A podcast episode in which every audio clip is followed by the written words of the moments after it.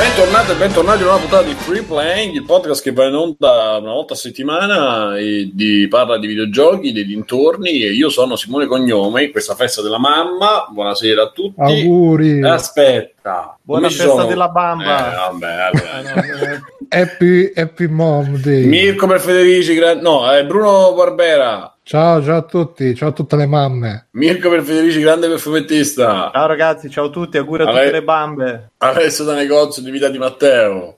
Ciao a tutti e auguri a mia mamma che odia i videogiochi. E, e Backsoft Matteo ci è, tro- è tornato a trovarci oltre a curare la regia. Ciao Matteo. Salve, ciao. Ciao, ciao, ciao, ciao, ciao. E la festa della bamba, che a me fa subito venire in mente Enrico Papi, non so perché faccio questa La associazione. bamba. La bamba!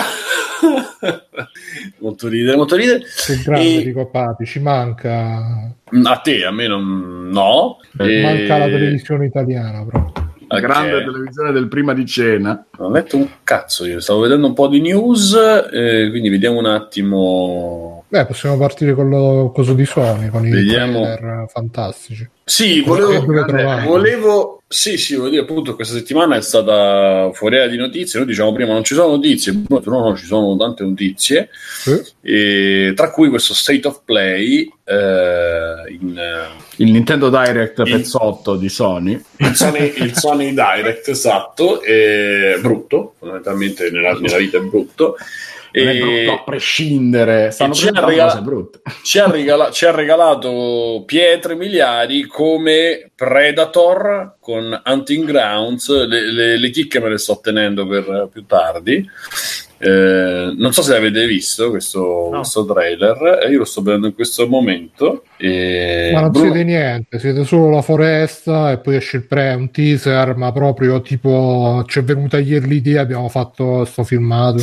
Sì, che sarà costato sempre quel milioncino, un milioncino e mezzo. Bello scritto sotto not, not actual gameplay, perché insomma potrebbe essere. eh, Metti che ti sbagli un attimo e pensi che sia veramente un Esatto, gioco. frainteso. Eh, mi sembra carisma zero, senso del gol eh, 1,5. Poi comunque non ha senso, fa- non lo so, mi sembra che non abbia senso fare un annuncio del genere adesso. Ghost, Re- Ghost Re- Recon, Recon, Recon, cazzo si dice. Eh, ma è, è una- una- il seguito o è un'espansione di quello... Ah, mi sa che tra l'altro Ghost. Recon eh, non c'entra un cazzo neanche con eh, lo State of Play, l'ho messo là per sbaglio. Però sì, hanno fatto, è uscito pure...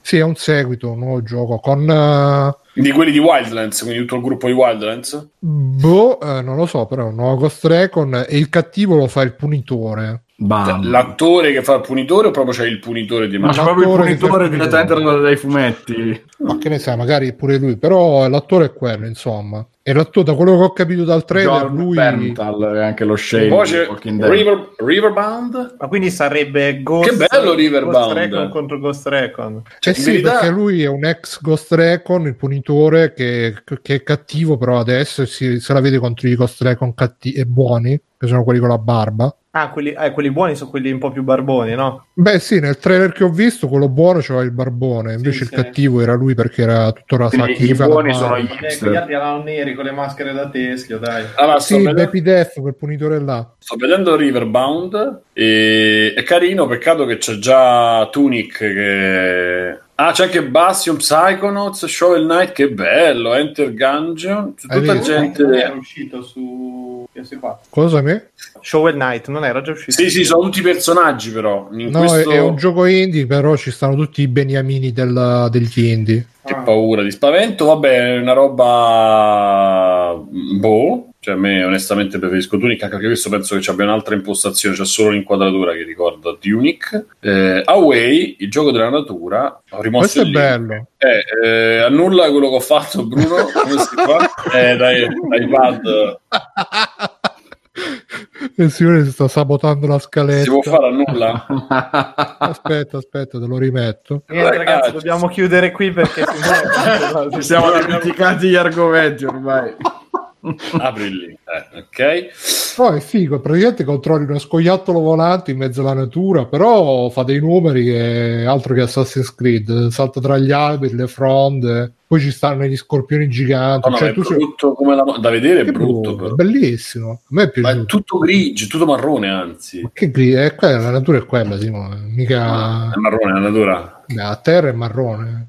Ah, vabbè, però ti, ti arrampichi. Si arrampica, hai visto? Poi ci stanno gli animali giganti. È è una roba di sopravvivenza micidiale. Super. Poi- Poi è tutto enorme. Non ho capito se sto scoiattolo è minuscolo perché pare che è grosso quanto. quanto lucetta. Away. Away. Sì, Away. Away, away. Ah, questo qui. Mo, non mi C'è il piace. serpente che è 5 volte, però può anche volare. È tipo Just Cause, però sei uno scoiattolo. È un petauro. Un peta- che è? I petauri sono gli scoiattoli volanti. Ah, ok. No, però vedi, tipo c'è, c'è uno scorpione che è grosso quanto lui, quindi sarà un mini scoiattolo volante. Mi sembra alla fine del trailer c'è un ragno che è il doppio Mamma dello mia. scoiattolo. Eh sì, infatti. Perciò Comunque è bello dai, quando sta a gambe larghe e vola con sta coda dritta. per darsi la direzione. Sì. No, Vabbè. non ti convince, Simone, la natura. No, onestamente, fatto così mi sembra proprio brutto, però... I so- cretini della natura. Eh? Contro i cretini della No, i gretini no, ti prego. eh. Gretini. Imbarazzo Fiotti. Cercavo un, un asterisco che ho trovato. Eh, torniamo a bomba. Bomba o non bomba. A bomba. Eh, a bomba, a bomba. Allora, le- la, la- roba succulenta di questo, di questo Direct è Sonic, eh sì, Sonic, è il... Non lo so più. Monster Hunter nella neve, Era- innanzitutto, scusa. Carichissimi. eh. Eh, Io non l'ho visto, dove sta scritto Monster È il Hunter? primo trailer, sì. Ah, c'era anche quello quello Iceborne. state of play, non l'ho Ah, quello da... Sì, quello l'avevano annunciato tipo sei... No, sei mesi fa? Sì, sette mesi... un parecchio tempo fa. È il nuovo Monster Hunter. eh, espansioni. Eh sì, C'è un'espansione. mi pare che sono 20 o 30... Mi pare siano 20 o 30 euro. Mi sembra Però- 40 euro da sola e 60 in bundle col gioco intero. E un sacco di roba ed, ed è bello che nel, cioè, secondo me è bello che Monster Hunter cioè, che si faccia pagare no però diciamo che non, non è una- un'esperienza finita all'interno del disco cosa che è stata fino ad oggi praticamente Monster Hunter e Ma sei invece- contento di questo DLC? ma allora io sono contento, il problema è che lo dovrei, l'ho ripreso un po' in mano, poi l'ho, l'ho- l'ho mollato, poi l'ho ripreso e purtroppo è uno di quei giochi proprio, eh, come si dice, sto cercando il termine, ma insomma mangia tempo, diciamo così, eh, per il quale non devi fare altro, cioè di metterti là, andare avanti, andare avanti e continuare, perché la roba da fare è tantissima e specialmente va ripetuta per poi fare l'armatura, per poi andare a prendere il, il- il boss più grosso. Quindi diciamo è uno di quei giochi che per una persona normale sarebbe FIFA, che ne prendi, lo prendi una volta l'anno, sai, quelli che comprano la macchina, la console con tre giochi e Mhm. quello è uno di per uno che non gli piace il calcio è uno di quel tipo di gioco però è, è veramente infinito e per quanto a me pia- piaccia molto e mi è piaciuto questo Monster Hunter World tutto sommato è, è incredibile però quanto, quanto, quanto ti ci devi dedicare perché comunque è enorme. Cioè non solo è nuovo magari rifatto graficamente un po' più stiloso e- ma è anche enorme proprio enorme. Quindi è difficoltoso. Vabbè però bravi. Ehm, andiamo avanti andiamo le chicche. Le chicche sono due. Una è Final Fantasy VII che finalmente si è mostrato diciamo in azione e che ne, che ne- che- che ne vogliamo pensare vogliamo dirne qualcosa io Eh, si è mostrato diciamo in azione so 30 secondi scarsi e si vede un paio di filmati e veramente due scene di tra virgolette gameplay perché si vedono i tasti con le azioni sembra aver ereditato qualche cosa da Final Fantasy XV è Scusa diventato un Alessio, po' che action bello sto, sto giubbottino, sto felpino che c'è sta Hai visto? Eh? La maglia della tuta se- Bruce. Posso, posso dire che però io quando ho visto Eris così che gli dà il fiore c'è tutta quella scena a me è piaciuta molto devo dire Sì, Ma quella è bello, l'hanno per carità. molto buona, È molto bellissimo Sì, fatta buona. e finalmente come la vedevo nei fumetti porno che Nei tuoi giravano sogni. Eh, sogni, sì, io- purtroppo si è rotto la disca ma c'ho ancora foto del 2002 dei vari fan art eh, dove fanno cose. E... Beh, cazzo. E poi devo dire una cosa, Mirko, questo però me lo dici, me lo dici tu, non so se, intanto non so se l'hai visto. Il, Sì, l'ho visto il trailer. A me sembra che l- tutta la parte fantascientifica non sia invecchiata di quasi di niente. No, è bello. È... Vero? Ma era, av- era avantissimo quella volta, cioè quella volta era, gli era riuscita proprio bene. E Eh. sono riusciti a trasporla perfettamente senza farla sembrare una fantascienza vecchia. Eh, ma, ma perché se forse, le- come dici anche Perché tu, la la base era... è rimasta quella, cioè... Ma poi la base, la base era buona. Cioè, se tu guardi Cloud vestito così, non è che dici cazzo, ma dove, da dove viene? Dagli anni Non è, no, 80? no, Cioè, non è invecchiato niente. So, infatti, quello è proprio un esempio di design che non c'è un reale elemento che è rimasto fuori. Se te ci pensi, che dici Madonna, quella roba quanto fa anni 80, eccetera. Che viene un po' da domandarsi come mai vent'anni dopo ancora i giapponesi fanno le persone con queste capigliature esagerate. Perché poi l'otto era uguale, no? I capelli, eccetera. mm, era un po' più morigerato l'otto, eh. Ma insomma, insomma. però a pa- a ecco, capigliatura a parte, il resto è rimasto proprio attualissimo. Cioè, va strabene anche oggi, quanto? Vent'anni dopo? Più?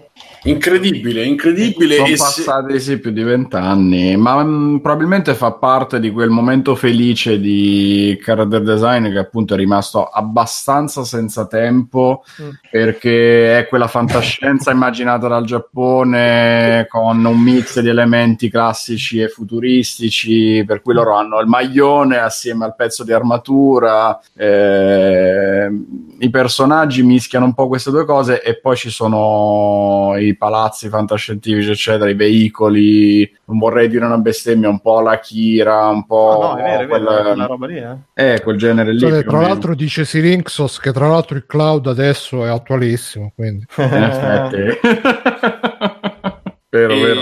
No, ma da e- vedere è molto bello. Io dicevo semplicemente che a livello di gioco ancora non si è visto nulla e la minacciata struttura episodi mi fa tremare, onestamente. E se hanno riconfermato che esce episodi. Quella è la cosa che mi tremare? spaventa di più. È la cosa che mi spaventa di più perché mi dà l'idea che Square stia andando molto a mm, sondare il terreno. Eh, forse non vogliono rischiare di investire troppo in un progetto AAA che poi magari si riveli al di sotto delle loro aspettative, come è successo tante volte in questi ultimi anni, perché Square eh, ha in mente di fare dei numeri allucinanti che poi non riescono a raggiungere. Non, non ce l'ha fatta Tomb Raider, non ce l'ha fatta Hitman. Final Fantasy per primo ha una storia di investimenti clamorosi che poi non hanno rispettato il successo previsto e quindi c'è stato tutto il casino di Final Fantasy XIII con tutta la saga annessa, Final Fantasy XV che è uscito come è uscito con tutti i problemi che ha avuto dopo anni e anni e poi ha avuto tutti i problemi sui DLC promessi, fatti fino a un certo punto, poi annullati, eccetera, eccetera. Quindi io credo che Final Fantasy VII sia il tentativo di fare un colpo sicuro ma nonostante tutto con i piedi andando avanti con i piedi di piombo cioè vogliono tentare la 15 non struttura episodica male alla fine, però, o no? Al di fuori dello e 15 sviluppo. è andato al di sotto di quello che speravano e poi comunque Eh. ha avuto quella storia travagliata di sviluppo durato 10 anni, è uscito incompleto. ma sono finiti i DLC del 15, ancora devono uscire altri. No, no, Sono hanno finiti, annullato, finiti. hanno annullato quelli che dovevano fare ancora e hanno fatto uscire quelli che erano già in dirittura d'arrivo della Royal Edition, come cazzo si chiamava. È andato troppo bene. E diciamo che benissimo non è andato. Eh, Doctor me- ci ricorda anche Deus Ex, non ha raggiunto i risultati che speravano di Però a fare. me fa piacere questa cosa di, degli episodi, tutto sommato. Tocca vedere però loro come la, come la stanno impostando. Cioè, chiaramente non si è visto tanto del combat design. Perché Però c'è da dire che il gioco stesso, se me lo ricordo, ha tolto il pezzo, ok, di open world, eccetera. Però c'aveva proprio delle macro sequenze nel gioco. sì, sì, sì, sì, ma era molto story driven.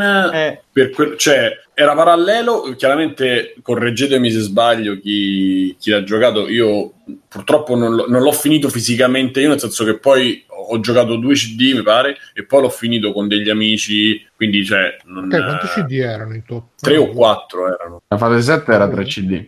3 CD. E, e quindi diciamo che una buona metà l'ho giocata io proprio tutto. Poi dopo facevo le parti salienti, diciamo.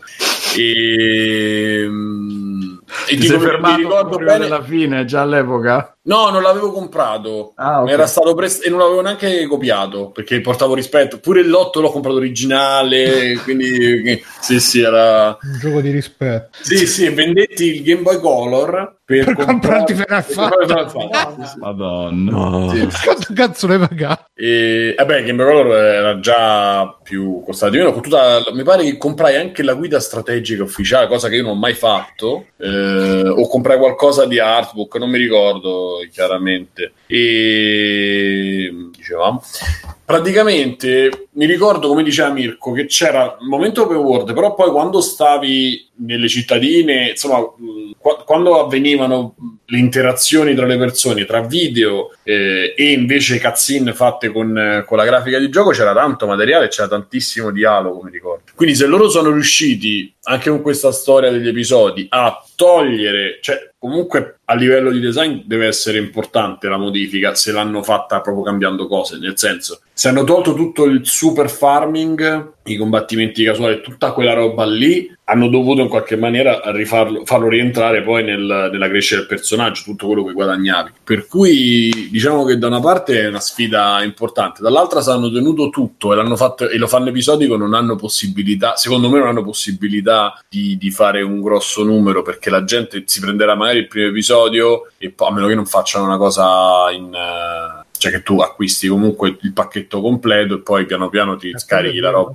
E- però comunque loro possono, magari possono vedere la quantità e le percentuali di eh, completamento e secondo me vedranno che dopo il primo episodio ci sarà un picco in giù perché comunque se lo fai uguale, episodico, eh, per, quindi con tutte quelle problematiche che c'aveva eh, il 7, nel senso che nel 2019 non sono più accettabili 12-13 ore di combattimenti casuali per far crescere il personaggio. Eh, ma Cioè, non ci se- sono più i Ma combattimenti secondo casuali. me quello, in quello avranno Eh, riadattato, nell'open world c'erano, Bru. hanno riadattato sicuramente la struttura dei 15.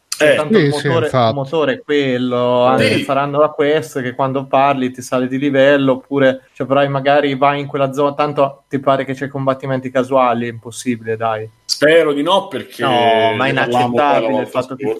È inaccettabile il fatto... Ma penso che erediteranno anche lì il modello del, del 15 Del con i 15. mostri che vanno in giro per la mappa, eh, se ci vai contro o se... Eh, però Faranno delle zone, delle zone, esatto, con delle che- taglie che ti servono per salire velocemente. Spero che ricalibrino tutta la, la progressione Ma perché sicuramente. nel 7 c'era bisogno di fare così per andare avanti. A un certo punto mi ricordo anche nell'8 che dicevano ferma il gioco, ferma la storia, fatti tutto farming, vai a fare tutti come scontri casuali. Mi ricordo sessioni di ore col- con l'8 per aumentare, perché poi magari c'è il personaggio un, un po' mh, minore rispetto agli altri. Allora, quindi c'è da, dire, c'è da dire che era una questione dei giochi del tempo, eh, cioè che faceva parte proprio di quel modo di fare i giochi, cioè pure Baldur's Gate, i vecchi erano basati su sta cosa, che tu a un certo punto ti si apriva il mondo e non c'avevi direzioni precise, cioè nel senso c'erano delle zone inaccessibili che lo scoprivi quando ci arrivavi perché non facevi danno a nessuno e lì dovevi tornare indietro, eccetera, oppure trovavi delle quest, delle robe particolari, no? nascoste in giro, e- eccetera. Adesso io dubito che riescano a ridere, cioè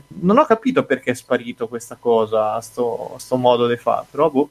Ma potrebbero rimaneggiarlo semplicemente mischiando le cose, perché come hanno fatto i JRPG ultimamente, a me viene in mente Xenoblade Chronicles, che comunque non è proprio dell'altro ieri, ma di dieci anni fa quasi, eh, metteva dei mostri del tuo livello mischiati ad altri che erano più forti, per cui hai questa specie di ambiente, in quel caso di animali parliamo per lo più, però anche con i personaggi umani, magari ti mette il comandante più importante a cui non ti puoi avvicinare all'inizio, però ci sono i vari minion, soldatini, eccetera, che puoi affrontare e quindi devi stare attento alla strada che fai, ci sarà la strada dove vai con più fatica, la strada che invece puoi fare più facilmente, magari ci puoi provare, insomma, ed è un modo per mischiare le carte e farti giocare lo stesso, magari farti anche livellare. Però se fanno una struttura episodi, stavo pensando che potrebbero proprio saltare tutta la parte di co- come cazzo si chiama in inglese, vabbè, di, di livellare appunto i personaggi, di continuare a fare incontri casuali per statistiche di grinding, grazie Bruno.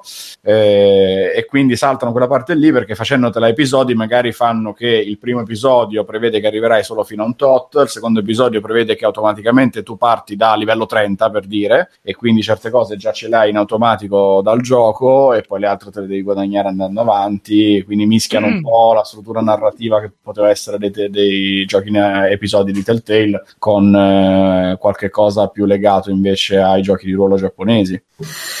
Non so, io probabilmente, lo, a parte vediamo anche a che prezzo esce, però lo, onestamente lo... più caro che riesci a immaginare. Poi bisogna vedere anche dove uscirà. Eh, io credo che non, non si perdono l'occasione, anche se sarebbe una di quelle esclusive che comunque su una console nuova ti, ti vendono probabilmente eh, perché comunque c'è un sacco di richiamo del nome poi magari appunto fai vedere un po' di cose in più del video. Anche se da, da, da questo video sembrerebbe una cosa um, di PlayStation 4 Io, me Però- l'aspetto, io me l'aspetto cross platform perché un'operazione del genere, appunto, proprio visto i problemi che diciamo prima di Square su- sulle vendite, è facile che sia una roba fatta tirata verso il basso, pensata già per questa generazione, perché magari chissà quanto tempo fa è partito il lavoro e Però- quindi è facile che la fanno che va sia su Play 4 sia su Play 5, anche Sì. perché PlayStation 5 già hanno dato per scontato che sa- hanno confermato ufficialmente, scusa, che sarà retrocompatibile,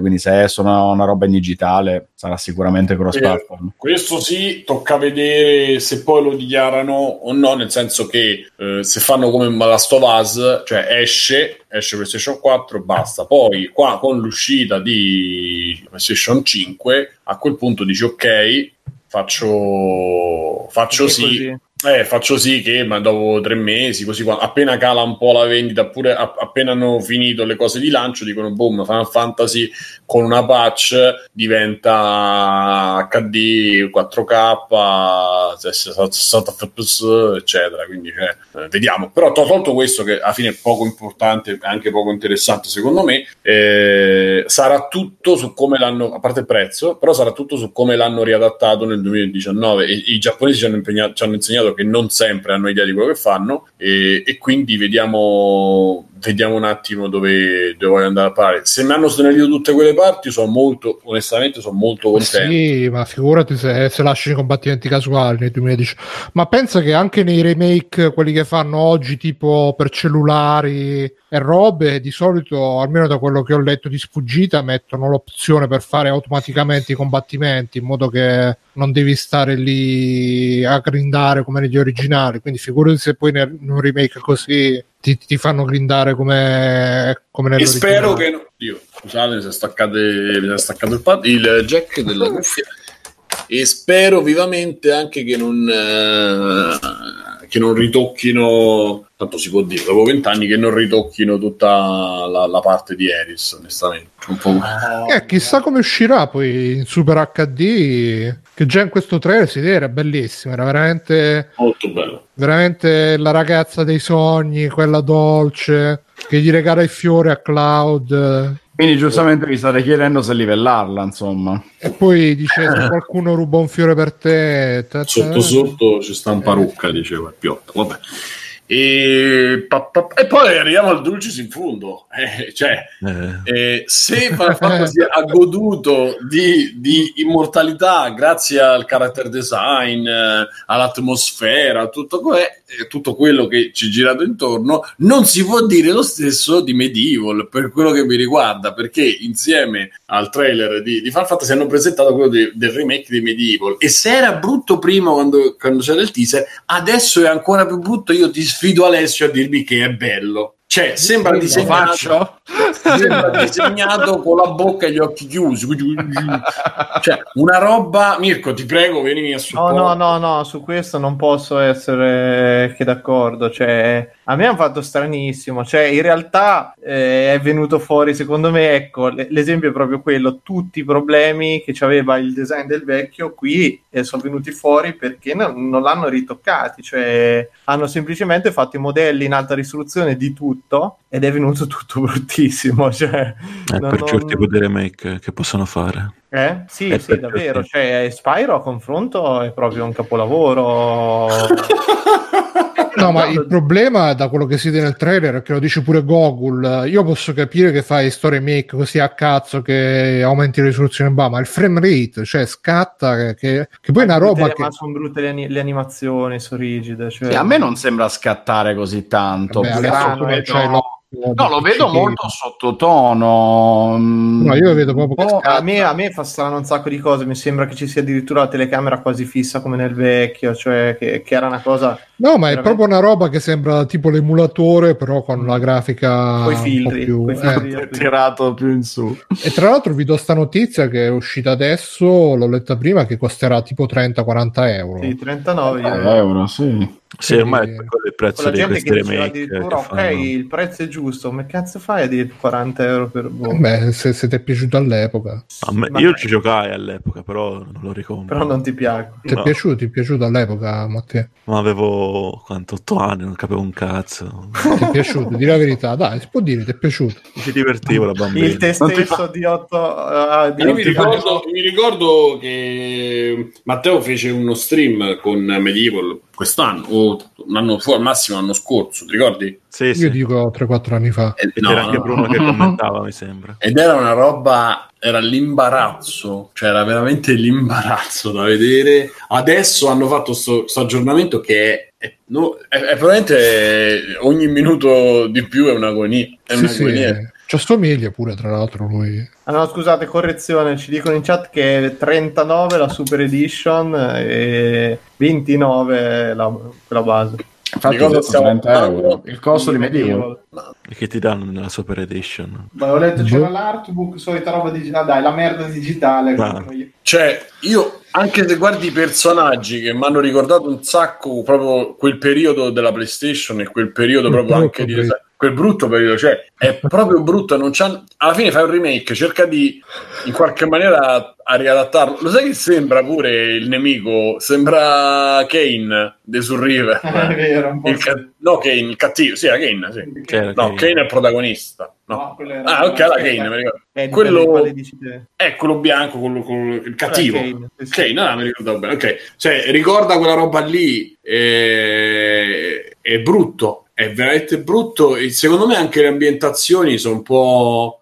boh. Però sai che più lo rivedo sto trailer, più mi convince. L'unica cosa che mi è piaciuta sono le zucche. Le Eh, zucche, adesso. le zucche mi sono piaciute. Il resto è una roba inguardabile perché l'hanno riadattato male. Spe- Poi c'è questi rimandi a Nightmare Before Christmas che non c'entrano niente, però c'ha, secondo me c'è un sacco di design pure un po' preso da lì. Eh, Sì, può essere che qualche cosa abbia avuto quell'ispirazione, tipo le guardie con la panzona, la testina piccola, no? o qualche Gli meno occhi a magari non hanno, gen- un magari generale mandato c'è- direttamente a loro, però qualcosa di rimando comune. ce l'ha qua a Nightmare Before Christmas, dai. eh, Sì, sì, sì, sì, qualche cosa in comune c'è. È quel look che deve essere cartunesco, ma cartunesco alla DreamWorks, no? Per cui con questi personaggi I squadrati. pupazzoni, i primi vagiti dei pupazzoni. primi agiti dei pupazzoni e mm, sì con questo look dark che però deve essere un po' ironico. Boh, era un po' così comunque- anche l'originale però in effetti vederlo oggi con la grafica rifatta Posso dire, che, strano posso diciamo. dire che per quella volta c'aveva carattere, per adesso, per la sua epoca adesso è, ro- sì, è roba Blizzard, che anzi era molto avanti. magari fosse roba Blizzard Ma guarda che, guarda che il design adesso, se te guardi gli ambienti e la roba e levi il personaggio e ci scrivi Hearthstone, la gente se lo beve. È quello, le casette un po' storte, un po' deformate, quell'ambientazione lì. sì per l'epoca probabilmente serviva per non sovraccaricare il processore grafico Sì, no, no, non era neanche una scelta di design ma era un'esigenza No, era, avan- era avanti quella volta, adesso è tro- troppo, cioè, no. No, più che altro secondo me il problema è vederlo così sottotono perché sembra tanto una produzione budget eh, con, ehm, con pochi soldi, con livelli abbastanza poveri, quasi desolati perché certi versi, certi momenti sono, che so, la grotta con eh, i minerali colorati, eccetera, che sembra bello ricco e poi ci sono altri momenti tipo la scena in barca con il cielo di sfondo, sembra più vuoto. sì, non i hanno fatto il personaggi- lavoro che hanno fatto con Crash. eh, beh, diciamo, ragazzi, dai, ma per quanto ti possa far cagare, io sono il Beh, primo a no, non amarlo. Crash, Eh, Crash e Spyro hanno avuto un lavoro pazzesco. Graficamente Crash. colpisce molto, molto, molto di più. Che figo comunque come nome Crash. Beh, dopo vent'anni mi sembra una giusta intuizione davvero. E... Come ti chiami? Mi chiamo Crash. Vabbè, comunque, eh, cioè, boh, io sp- spero per loro che venda tanto e spero per me che non venda un cazzo e, e la finiamo con sta storia dei remake. ha scritto Conade, ha scritto Conade, manca solo che criticate il font del titolo del gioco. Guarda, se lo ritrovo lo critico. a me non sembra incredibile quel font, ragazzi. Beh, sì, infatti. No, boh, non... sono operazioni che non riesco perché poi come gioco era anche mediocre. Poi magari uno può dire che in quel momento l'ar- la- la- l'artistico ci fu magari è molto calato nei suoi anni, no? Quindi potrebbe anche essere che in quel Ma periodo guarda che, guarda che comunque fi- fidati che ormai... Ancora ti dice che in effetti è orribile il font anche secondo lui, quindi entrerà, entrerà Ti stiamo convincendo. Entrerà perfettamente in quell'operazione nostalgica dei vari Crash, Sparo eccetera e venderà comunque Però Però guarda, posso dire una Secondo cosa, me questo venderà meno. Qua la dico e qua la nego, ma secondo no me no questo leggermente meno ma fi- fidati che andrà meglio Venderà, dico. ma venderà meno. Comunque dice Doctor che tra un mese esce Crash Team Racing Nitro Fueled, quindi ma già solo il titolo è proprio anni 90. Madonna, Posso sembra- dire, però- sembra una roba che per leggerlo devi fare dell'SD prima o d'anfetamine Posso dire di una speed scusa perché- Attenzione, Vai, attenzione, vai, attenzione perché Simone- allora, tra i tre remake famosi, che quindi stiamo parlando di Spyro, Spiro e Medieval Crash. e Crash, Spiro e Crash, cioè Crash più di tutti, diciamo che è quello che è stato, secondo me, trattato meglio o che forse a livello di ehm, design pure quello avesse qualcosa da dire di più rispetto agli altri due. Non so, perché comunque Crash, Crash Team Racing, per quanto fa... Cristo, Christ Team Racing sembra del- Gesù che fa i go-kart in abruzzese. E... per quanto eh, chiaramente un clone brutto di Mario Kart e tutte le cose brutte che possiamo dire, comunque a vedersi sicuramente ha mh, un quid in più che lo cala un po' nel, nel 2019, diciamo, per quello che mi riguarda. Cra- anche, anche la riedizione dei platform dei primi del Crash, comunque da vedere non sono brutti. No, no, si può dire bene. tanto di, di- di- di- tutto il resto, ma non sono brutti, cioè le cose brutte sono altre. Tecnicamente è fatto bene, Esatto. molto, Spyro- meglio di questo medievo. Spyro c'è quel problema, cioè probabilmente tornando al discorso di Final Fantasy e che facevamo all'inizio, quello fa tanto, cioè come sono stati pensati e ragionati ai tempi fa tanto. E, e quanto fossero disegnati diciamo in maniera eh, viene da dire no, sbagliato, impegnata, però per quanto fossero disegnati per quel momento e per avere la mascotte in una certa maniera, come può essere Spyro che comunque era era un gioco, non era una mascotte. Crash, Crash, Crash, Crash ha preso un po'. ehm, Mm? è stato un parallelo con Mario, no? Nel senso, voleva essere Il Mario in qualche maniera, no, Mario di Sony, però voleva essere una mascotte paragonabile a quella che, che- che fu Mario. E quindi forse ci aveva messo un po' più di cura nel, nel- nell'interpretarlo. Forse sto di solo una, una serie di, di una sequela di cazzate. Ah, Cioè, è diciamo che sta me iniziando è- ad avere la sindrome di Stoccolma, per cui me- inizia a piacere. No, Eh, no, no, que- no, Un po' assolutamente sì, no. eh. Assolutamente Secondo me no. Quella è l'inizio della sindrome. Però c'è un momento dove si può dire la cazzata o la, la cosa vera esagerata, un momento dove adesso magari si può parlare un po' più seriamente. Poi da, do- da- da domani ti continua a dire che è, è merda, che caga merda, soprattutto il team racing, perché cioè, veramente e c'è, ce n'è uno di, di giochi fatti così di kart, non ti ci mettere a non, non ci provare. Come il Rare che fece di, di Gong Racing, lascia stare, lasciali lì, lascia, lascia fare. Con tutto che aveva un suo, addirittura c'aveva tutto un. Non era brutto di Congressing, però aveva persino una storia anche lui. Ecco, c'aveva questa Come cosa della CDR. c'aveva una storia che, che, che ricalcava, cioè la cosa bella di Dream Racing, il carattere che aveva era che, che ricalcava comunque le cose rare e cercava di avere, di affrancarsi un po' dal, dal gioco di carte basta, ma di trovare un, eh, un filo conduttore con quello che era stato la- il platform rare, il platform 3D che di fatto, che poi era un adventure, non era tanto un platform, che di fatto però ha inaugurato tutto quel tipo di eh, gioco su Nintendo 64 e, e poi veramente mai più, perché comunque dopo Mario 64 chi ha preso mh, le redini di quel, eh, di quel modo di fare il platform 3D è stata Rare, fondamentalmente. Poi ci sono stati un sacco di cloni, ma quella che c'è riuscita è stata Rare, perché non mi dite che Jack, Center the Jack in qualche maniera potesse combattere. No, Rare è stata l'unica che in quel periodo è riuscita a sfornare platform 3D a ciclo continuo, perché bene o male ogni anno ne usciva uno. Poi certo erano platform di quel tipo eh, cammini e raccogli degli oggetti, c'è continuamente la, la parola da completare, il quadretto da completare, cose del genere, per cui vai avanti e, e raccogli collezionabili, che è il tipo di, platform, di platform più noioso e più antisfida proprio, è solo Ma camminare... è inventato Mario punto B. 64 quello, non è che... No, Mario 64 era dal punto A al punto B per trovare la stella. Il platform RR era vai in giro e ti do continuamente il mini premio ridicolo che non serve a niente. E questa è stata la lezione che ha ripreso Mario Odyssey. Dice Gonade, qualcuno si ricorda Crash Bash?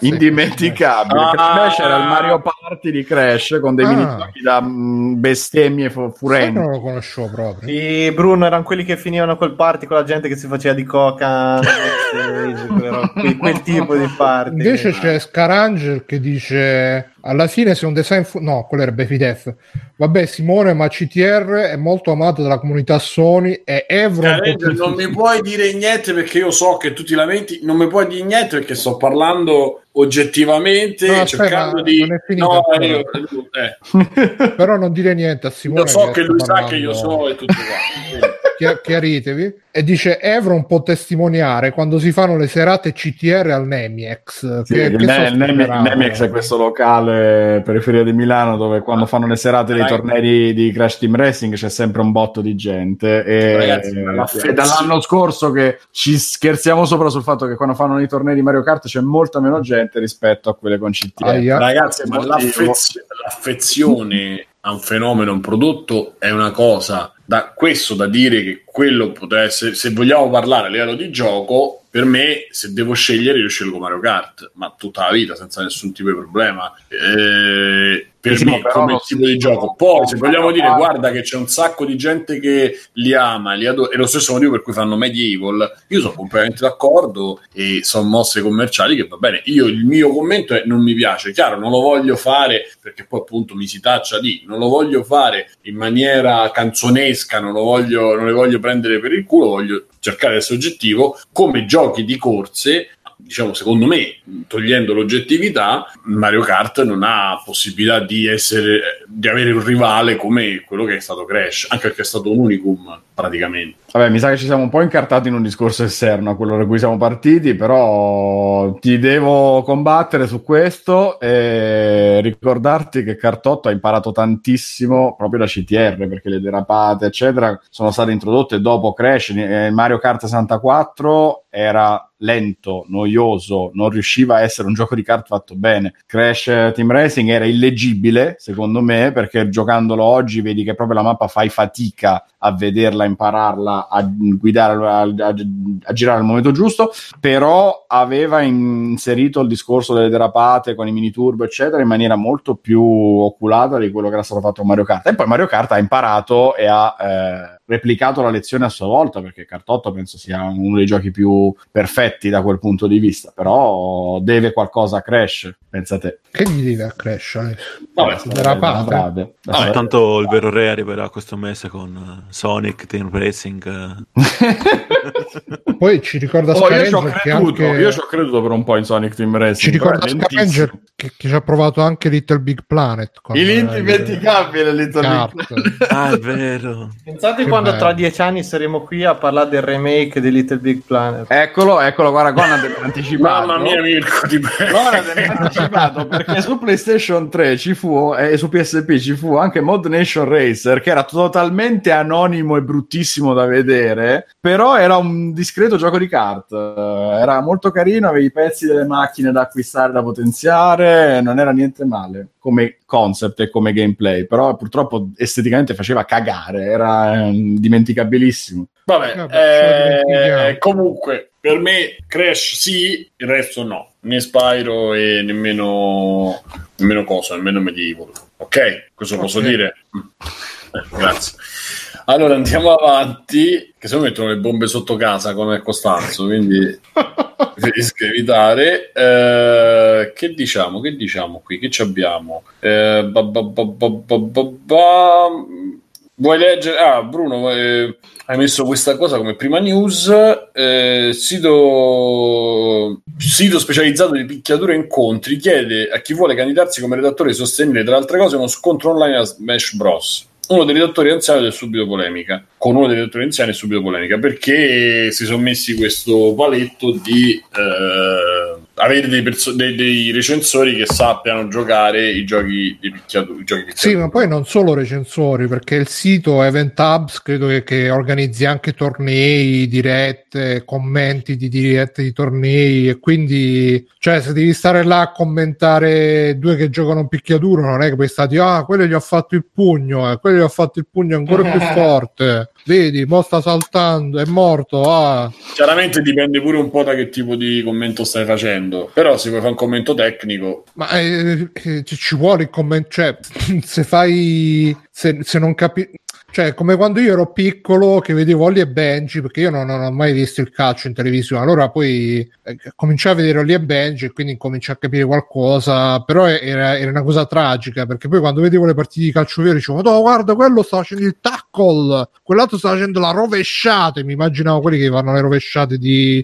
Ollie e Benji che stanno tre ore in aria e tutte quelle cose là. E quindi, dai, se non sai, poi ovviamente c'è stato l'articolo che ho linkato, era un po', la metteva un po' dal punto di vista social justice, quindi, ah, ma come si permettono? Uno deve saper scrivere, non deve saper giocare, eh, quelli che sanno commentare meglio non sono bravissimi, ma secondo me hanno un po' montato il caso un po' a cazzo perché appunto non è che il, per assumerti ti sfidano a, Smash Bros se perdi vaffanculo intanto Uh, hanno chiarito che anche se perdi, comunque basta che vedono che capisci un po' come funziona il gioco e, e, va bene. E poi comunque è solo parte di tutto il processo di selezione che include anche uh, insomma se sai scrivere, non sai scrivere, che cazzo sai fare, eccetera, eccetera. Solo che qualcuno appunto l'ha visto come sta perché poi c'era no, c'è stato è stato un po' un eco di quella, quel giornalista che fece il video di Cuphead che non riusciva a saltare e tutti dissero ah ma questo non sa fa un cazzo come fa a recensire i giochi? Che secondo me c'avevano pure ragione perché se non sai, non sai fare un doppio salto a Cuphead non lo recensisci. Sì, sì, ma infatti quella era un'altra cosa, perché se proprio non capisci un cazzo di quello che stai vedendo, è come se mandano me a fare le recensioni delle lavatrici, capito? O delle automobili, cioè io che cazzo ne so, non c'entro niente, di che ti devo parlare, cosa posso capire per spiegartela. No, ma poi nel caso di quello di Cuphead era, era sbagliata la critica, perché quello era un giornalista più che altro di, di industry, quindi parlava di, di, acquisizioni, di passaggi proprietà, lavoro, quelle cose là. Cioè, se uno che si occupa di queste cose, poi cioè, come se tu, tu, dici: Ah, Michael Pachter non sa fare le combo a Devil May Cry, chi se ne frega? Michael Pachter mica fa il, le recensioni di Devil May Cry.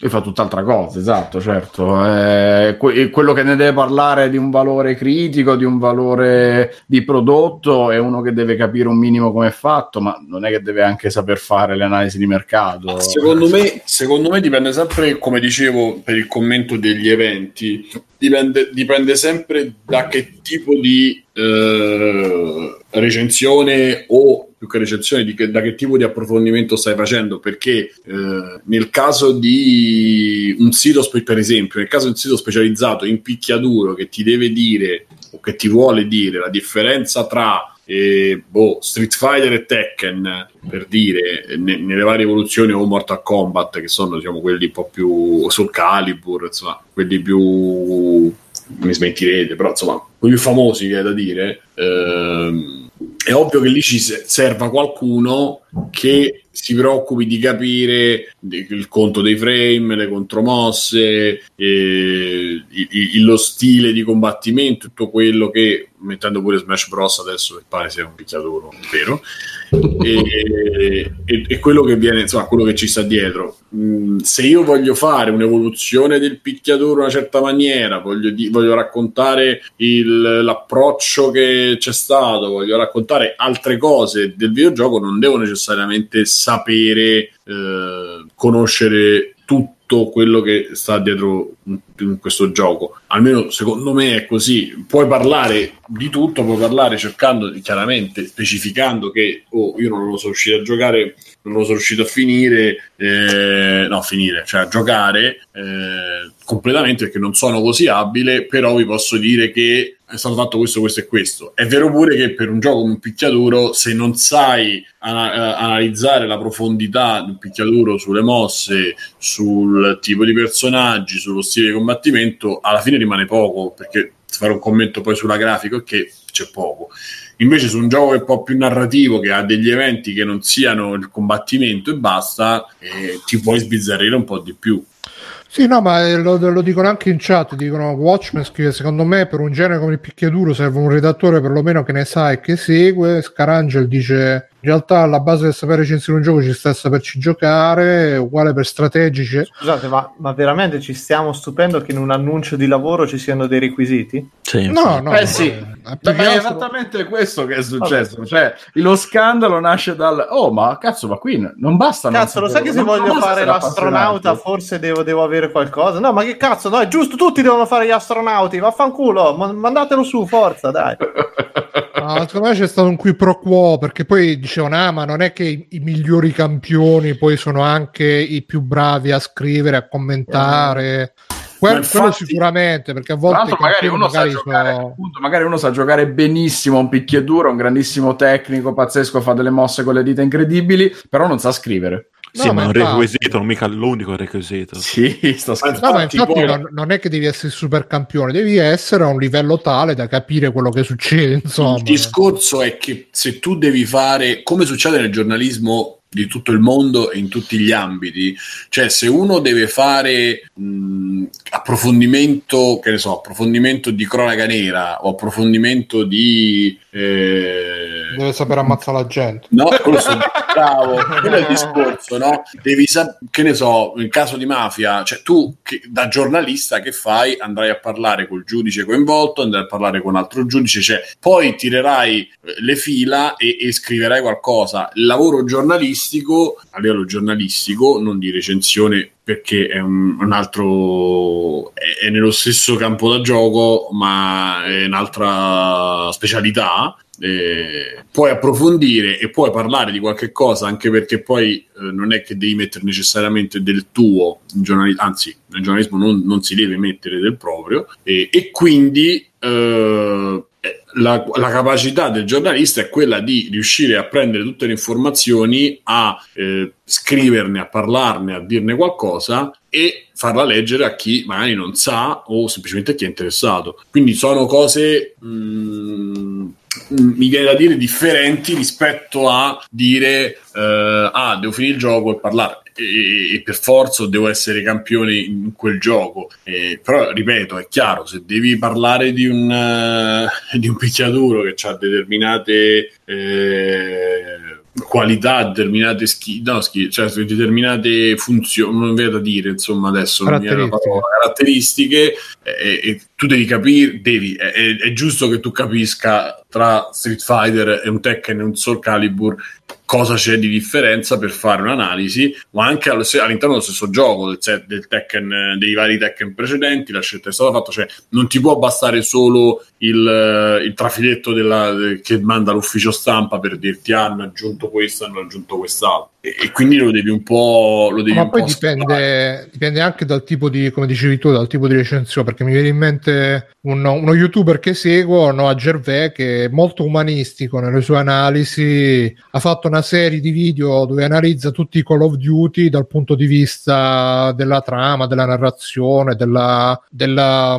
della visione del mondo che c'è dietro. E, e nessuno di sti video, ma anche su Crisis uh, e su tanti giochi, nessuno di sti giochi ha mai parlato, che ne so, di, di quante armi ci stanno, di com'è il sistema di gioco, eccetera, eccetera. Però comunque molto interessante da seguire perché lui c'ha quello stile là, fa quelle analisi lì e quindi va bene così. Sì, Però, appunto, proprio il fulcro di tutta la questione perché appunto... Mi piacerebbe se facesse una roba del genere anche con Tekken, che, che, che analizzasse da un punto di vista ma sociologico la- tutti i Tekken, sarebbe una figata. La recensione Però può questo- essere il trafiletto su Donna Moderna con il comunicato stampa, come può No, è essere la recensione... essere- Vai, vai. Dicevo, non è che deve essere per forza il trafiletto perché non ci sai giocare, semplicemente sono punti di vista differenti. Però No, è appunto in anche il modo questo, in cui ne parli. caso, in questo caso il, il sito è Event Hubs, che ripeto è un sito super specializzato. Dove E allora sì, hanno- per forza. Pure come di se- Smash eh, devi saper fare qualcosa. è Ma come sì, se- perché se è un sito super specializzato, è un sito veramente di gente che si appassiona a quello e quindi sta lì a, di- a capire quanto è complesso un gioco e quanta bravura richiede, quanto impegno richiede, quante ore, semplicemente perché ti dice guarda ci sono delle combo lunghissime, devi iniziare a imparare a capire i movimenti che fai tu, i movimenti che fa il nemico, appunto contare i frame, eh, memorizzare che cosa puoi fare, le, le mosse, le contromosse, proiezioni, eccetera, eccetera. E quindi può scendere molto nel dettaglio e ci sta che chieda che sei capace di giocarci, perché almeno non è che devi essere capace di fare delle mosse incredibili,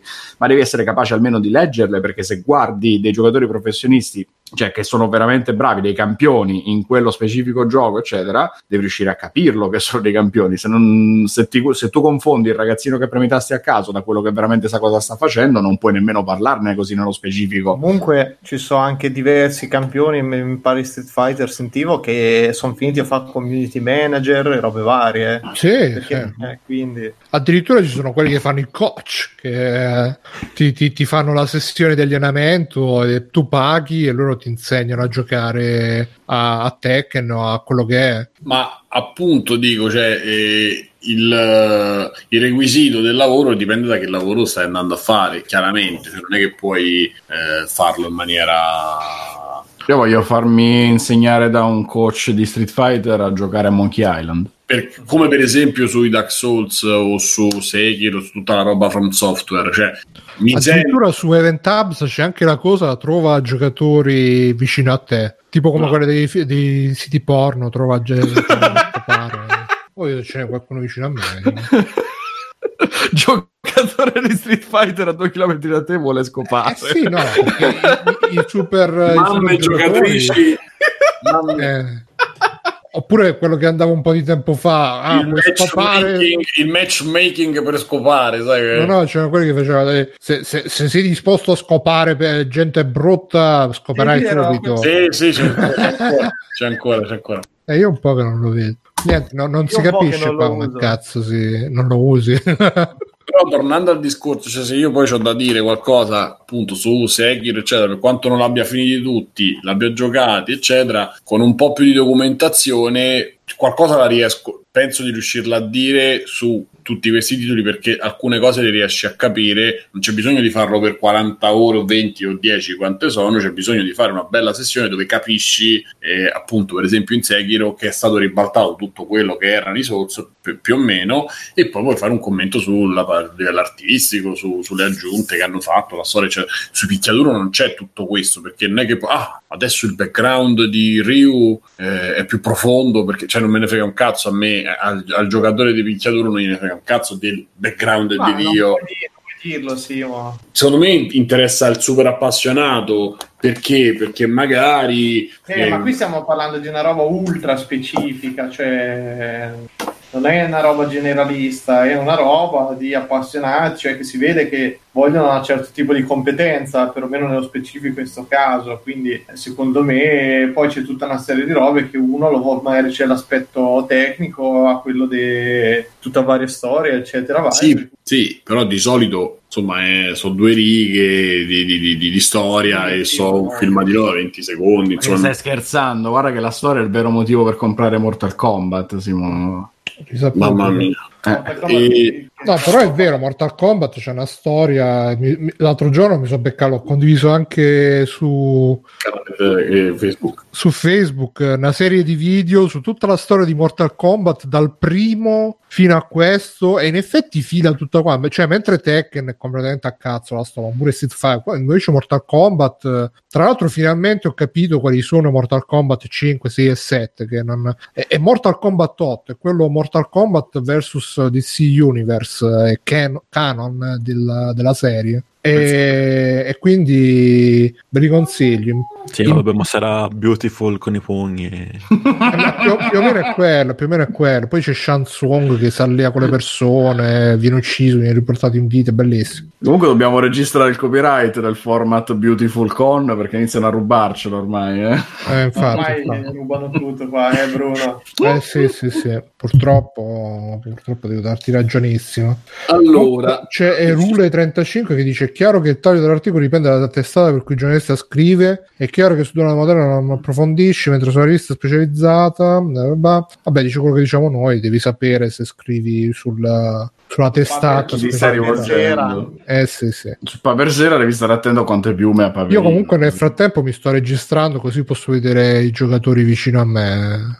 Vediamo se, se riesco Facci a fare sapere. Bruno. Eh sì, è un po' lunga. È la registrazione quella vecchio stile, da- dammi la password, eh, dammi l'email, Mhm. eh, conferma l'email. Forse ce l'ho fatta, eh. Ma non trovo più la pagina però, e vabbè. ok, andiamo. Vogliamo andare avanti. Eh, sto cercando di leggere al volo. Ehm, c'è un articolo su mm, PC Gamer che, in cui descrive e riporta eh, che praticamente in EA, in EA si sono accorti dopo, dopo il, il successone di Anthem eh, invece di dire abbiamo fatto una cazzata, abbiamo fatto un gioco incompleto, e ho detto ah no no, dobbiamo pensare a tutta la- l'industry su come si lanciano i giochi.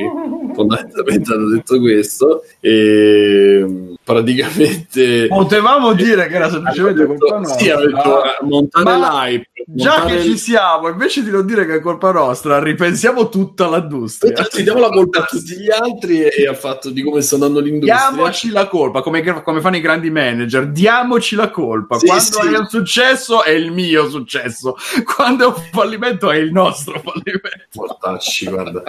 E, No, e- ma in realtà loro dicevano che devono ripensare a come rilanciano perché vorrebbero fare Esatto. dei lanci. Vai, vai, scusa. Come io. No, no, no, no, vabbè, dei lanci fatti con dei giochi che funzionano, e pensati, ragionati, non, non con- puntando soltanto all'hype, al teasing, come diceva Bruno poi nella, eh, nella presentazione dell'articolo, eh, ma, ma fare un ehm, far crescere anche il gioco insieme a tutta la parte di, di No, no, loro dicono proprio di fare come fanno in Oriente, in Asia, che i giochi praticamente li lanciano, fanno i soft launch, nel senso che eh, come quando su App Store eh, vengono pubblicate le app, però senza dirlo a nessuno, così per fare test e cose. E mm, in Oriente fanno così anche per eh, gli MMO, in modo che il gioco cresce diciamo più organicamente eh, senza che deve, deve arrivare al giorno dell'uscita che è già pronto che evidentemente è una roba che non riesce perché- a fare più nessuno Sì, però il problema, il problema di secondo me il problema di Anthem non è questo. Cioè, è, Ma è il problema di Anthem è, questo. che da quello che ho sentito è che eh, oltre a tutti i problemi c'ha avuto anche il problema che al lancio non funzionava bene a livello di matchmaking, di grafica, di bug eh, e tutto quanto. Quindi magari se l'avessero lanciato così, mettiamo in versione early access, eh, che, che magari lo potevi pagare, comprare scontato e sapevi già che era early access. eh, cioè se, se quel gioco là ti dicevano ah questo è in early access magari lo giudichi anche in maniera più positiva perché dici ah vabbè non è ancora completo ci sta che ci stanno i bug eh, e tutto quanto e quindi mm, Ma secondo me, io guardo negli ultimi tempi, anche sentendo gente che ci ha giocato, che adesso è tornato su Destiny, eccetera, mi dà l'impressione che volevano fare quello che sono riusciti a fare con Warframe, che appunto piano piano in dieci anni si è evoluto, eccetera, così, tant'è che le meccaniche sono quasi identiche alla fine, peccato che non gli è riuscito. eh, il problema Ah. è che Warframe era è free to play e quindi tu lo scarichi e dici invece Anthem paghi 70 euro non ti funziona un cazzo giustamente un po' Soprattutto ti- io credo che Warframe, proprio per il fatto che eh, è dovuto crescere nel tempo ed è cresciuto nel tempo grazie poi agli introiti fatti, da quello che ho capito di Warframe lo sfiorato proprio, non, non l'ho praticamente posso dire che non l'ho toccato. Eh, non, eh, cioè, c'era il, il core del gioco c'era e poi dopo è stato ampliato in base ai soldi, in base alle utenze, in, in base a tante cose che eh, sono poi arrivate dopo, in seguito. Loro invece hanno fatto, come fanno spesso in questo tipo di giochi, eh, hanno pensato già come day one determinate vendite, eh, il primo mese, il primo, il secondo mese, eccetera, creando delle aspettative, creandosi delle aspettative che erano impensabili. Perché? Perché comunque oggi c'è una. Intanto c'è una concorrenza spietata per tutto quello che è il free to play, Fortnite su tutti, eh, ma tutto quello che è uscito negli ultimi anni in cui tu giochi gratuitamente e poi dopo compri e, e aumenti le aumenti le uh, cioè aumenti gli introiti grazie no, aumenti gli introiti grazie alle microtransazioni eccetera eh, e poi la competizione anche dei grandi, perché Destiny, per quanto sia che uno ne può parlare male, eccetera, io all'inizio c'ero e il gioco c'era e Mirko mh, chiede sempre il supporto cioè, il gioco c'era aveva dei problemi però cioè, aveva dei problemi che magari poteva essere stato finito prima del tempo eh, le, le, i ride erano stati pure quelli diciamo sviscerati e spolpati prima di quanto si aspettassero loro ok e questa è una cosa che ci, che ci può stare ma il gioco c'era cioè sparare da soddisfazione eh, andare per fare le, le, tutta la campagna diciamo in singolo dava soddisfazione. Poi era stato scelto in quella maniera dove i personaggi degli altri pianeti sono gli stessi, solo che hanno colore diverso, quelle cose che mh, a me non, è, non, hanno, non, mi sono piaciute tantissimo, però comunque ogni, ogni nemico aveva la sua caratterizzazione, il suo punto debole, eh, il suo anche modo un po' di attaccarti, quindi c'era era ben de- il gioco esisteva, era soltanto, e lì credo che lo puoi fare soltanto lanciando il gioco, era poi da creare un, un background, ma eh, anche un'armonia tra quello che era la capacità dei giocatori, lo stile di gioco.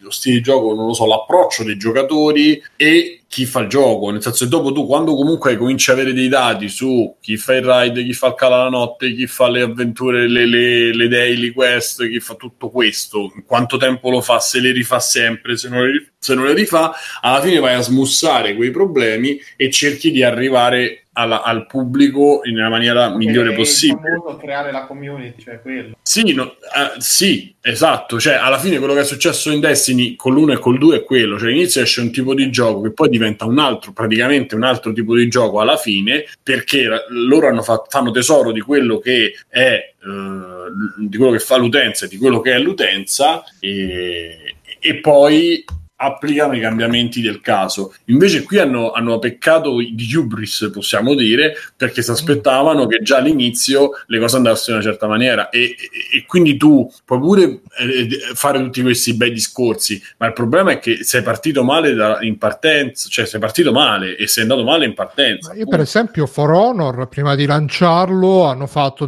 una serie di beta, ma mesi prima e, e, hanno cambiato anche delle cose anche abbastanza fondamentali dalla beta fino alla split screen. Eh appunto soprattutto quello. No no hanno cambiato robe anche cioè personaggi che nella beta erano fortissimi poi al lancio facevano cacare però sono stati dei mesi con queste cazzo di beta. E pensa che For Honor alla fine rispetto a un Destiny è molto più raccolto sì, sì, eh, ma invece eh, Coso Anthem eh, la, hanno fatto quella, quella, beta un po' a cazzo che quanto è stato? Dieci giorni prima c'era la beta e poi dieci giorni dopo hanno, hanno, puntato tutto solamente a creare hype senza, mh, senza voler studiare un attimo come, come, poter aggiustare il gioco prima dell'uscita ufficiale. Secondo me dai, se, se cominciano a fare un po' più di cioè tipo Tekken 7, mo, visto che stiamo parlando di picchiaduro, prima di uscire su, su console, su PC, è stato tipo mh, un anno, un anno e mezzo nelle sale, solo nelle sale giochi e solo nelle sale giochi giapponesi, perché così hanno visto un po' come andavano i personaggi, se c'era da correggere qualcosa e quando è uscito è uscito in una maniera diciamo un po' più rifinita rispetto a come sarebbe stata se fosse uscito direttamente così. Probabilmente non lo so come potrebbero fare, che ne so, fanno Anthem che ci possono giocare solo 100 ma, persone alla ma volta. Ormai credo che l'abbiano proprio abbandonato. Cosa Anthem. Mm, Da quello che si legge in giro, cioè anche perché i dati eh, davano, mi pare, la settimana scorsa con meno di 100 spettatori su, su- su Twitch. Mm. Cioè, Sono scappate col malloppo. Però il discorso dello streaming video è un segnale fino a un certo punto, dipende più che altro da quanti giocatori ci giocano contemporaneamente, è quello l'indice della salute di, di un gioco del genere. Io mi chiedo quanto dipenda dall'appeal, dal carisma, diciamo, del, del gioco, dei personaggi, del mondo che ti vuole raccontare, perché alla fine di questi giochi è un po' quello che ti tiene legato. Cioè, Overwatch ha fatto tanto successo anche grazie al character design, alle personalità dei personaggi, a quel minimo di storia Mi che sa hanno che pure Overwatch, però ormai. Sì, però il boom grosso, Overwatch è vero, non se ne sta parlando praticamente più. Me- il me l'ero- boom grosso dipendeva però tanto da quello, si parlava di... dei giocatori Overwatch. Cosa, Matte, scusa? Penso che la base ce l'abbia sempre. Ora non sarà più come prima, però. Sì, non penso che sia, non mi sembra un gioco morto, ecco. Però appunto Anthem probabilmente è Morente. uscito in maniera così anonima come mh, eh, immaginario e così paro paro copiato da Destiny che ha dato quella sensazione là e se più ha avuto pure problemi, ciao. Io mh, credo che abbiano perso proprio il punto quelli di IA, perché poi alla fine lo, lo sapevamo, l'abbiamo saputo anche noi che ci sono stati dei problemi a monte che sono stati a livello di design e che certe meccaniche l'hanno aggiunte all'ultimo, che il gioco è stato praticamente ripreso e rifatto in sei mesi, in un anno. Cioè, mh, non puoi uscire, cioè, te ne puoi uscire con queste cose, ma fai un po' ridere. Cioè, meglio che non, che non- che non ti esponi e che ti, secondo me, insomma, e che, e che cerchi di, di fare il tuo se proprio vuoi fare un altro progetto del genere. E secondo me ce ne vorrà di tempo prima che rifacciano qualcosa così. Eh, prima di, di andare a dire queste cose, perché comunque non, eh, ti- hai, la- hai un po' scoperto l'acqua calda per quello che mi riguarda. Cioè, non- Poi, tra l'altro, Electronic Arts adesso, cioè, che cosa c'ha che gli fa soldi? FIFA, poi boh, Star Wars? eh? Star Eh, Wars, bravo. probabilmente sì. Deve tornare, però. Beh, FIFA, NBA, tutto lo sport comunque funziona. Madden. Beh, Tutta quella parte non c'è, funziona. Madden non lo so quanto però NBA sicuramente funziona. Poi c'è Battlefield. eh. Penso lo Battlefield. faccia. Anche lì non è che il 5 sia andato proprio a bomba. eh. Eh, vabbè.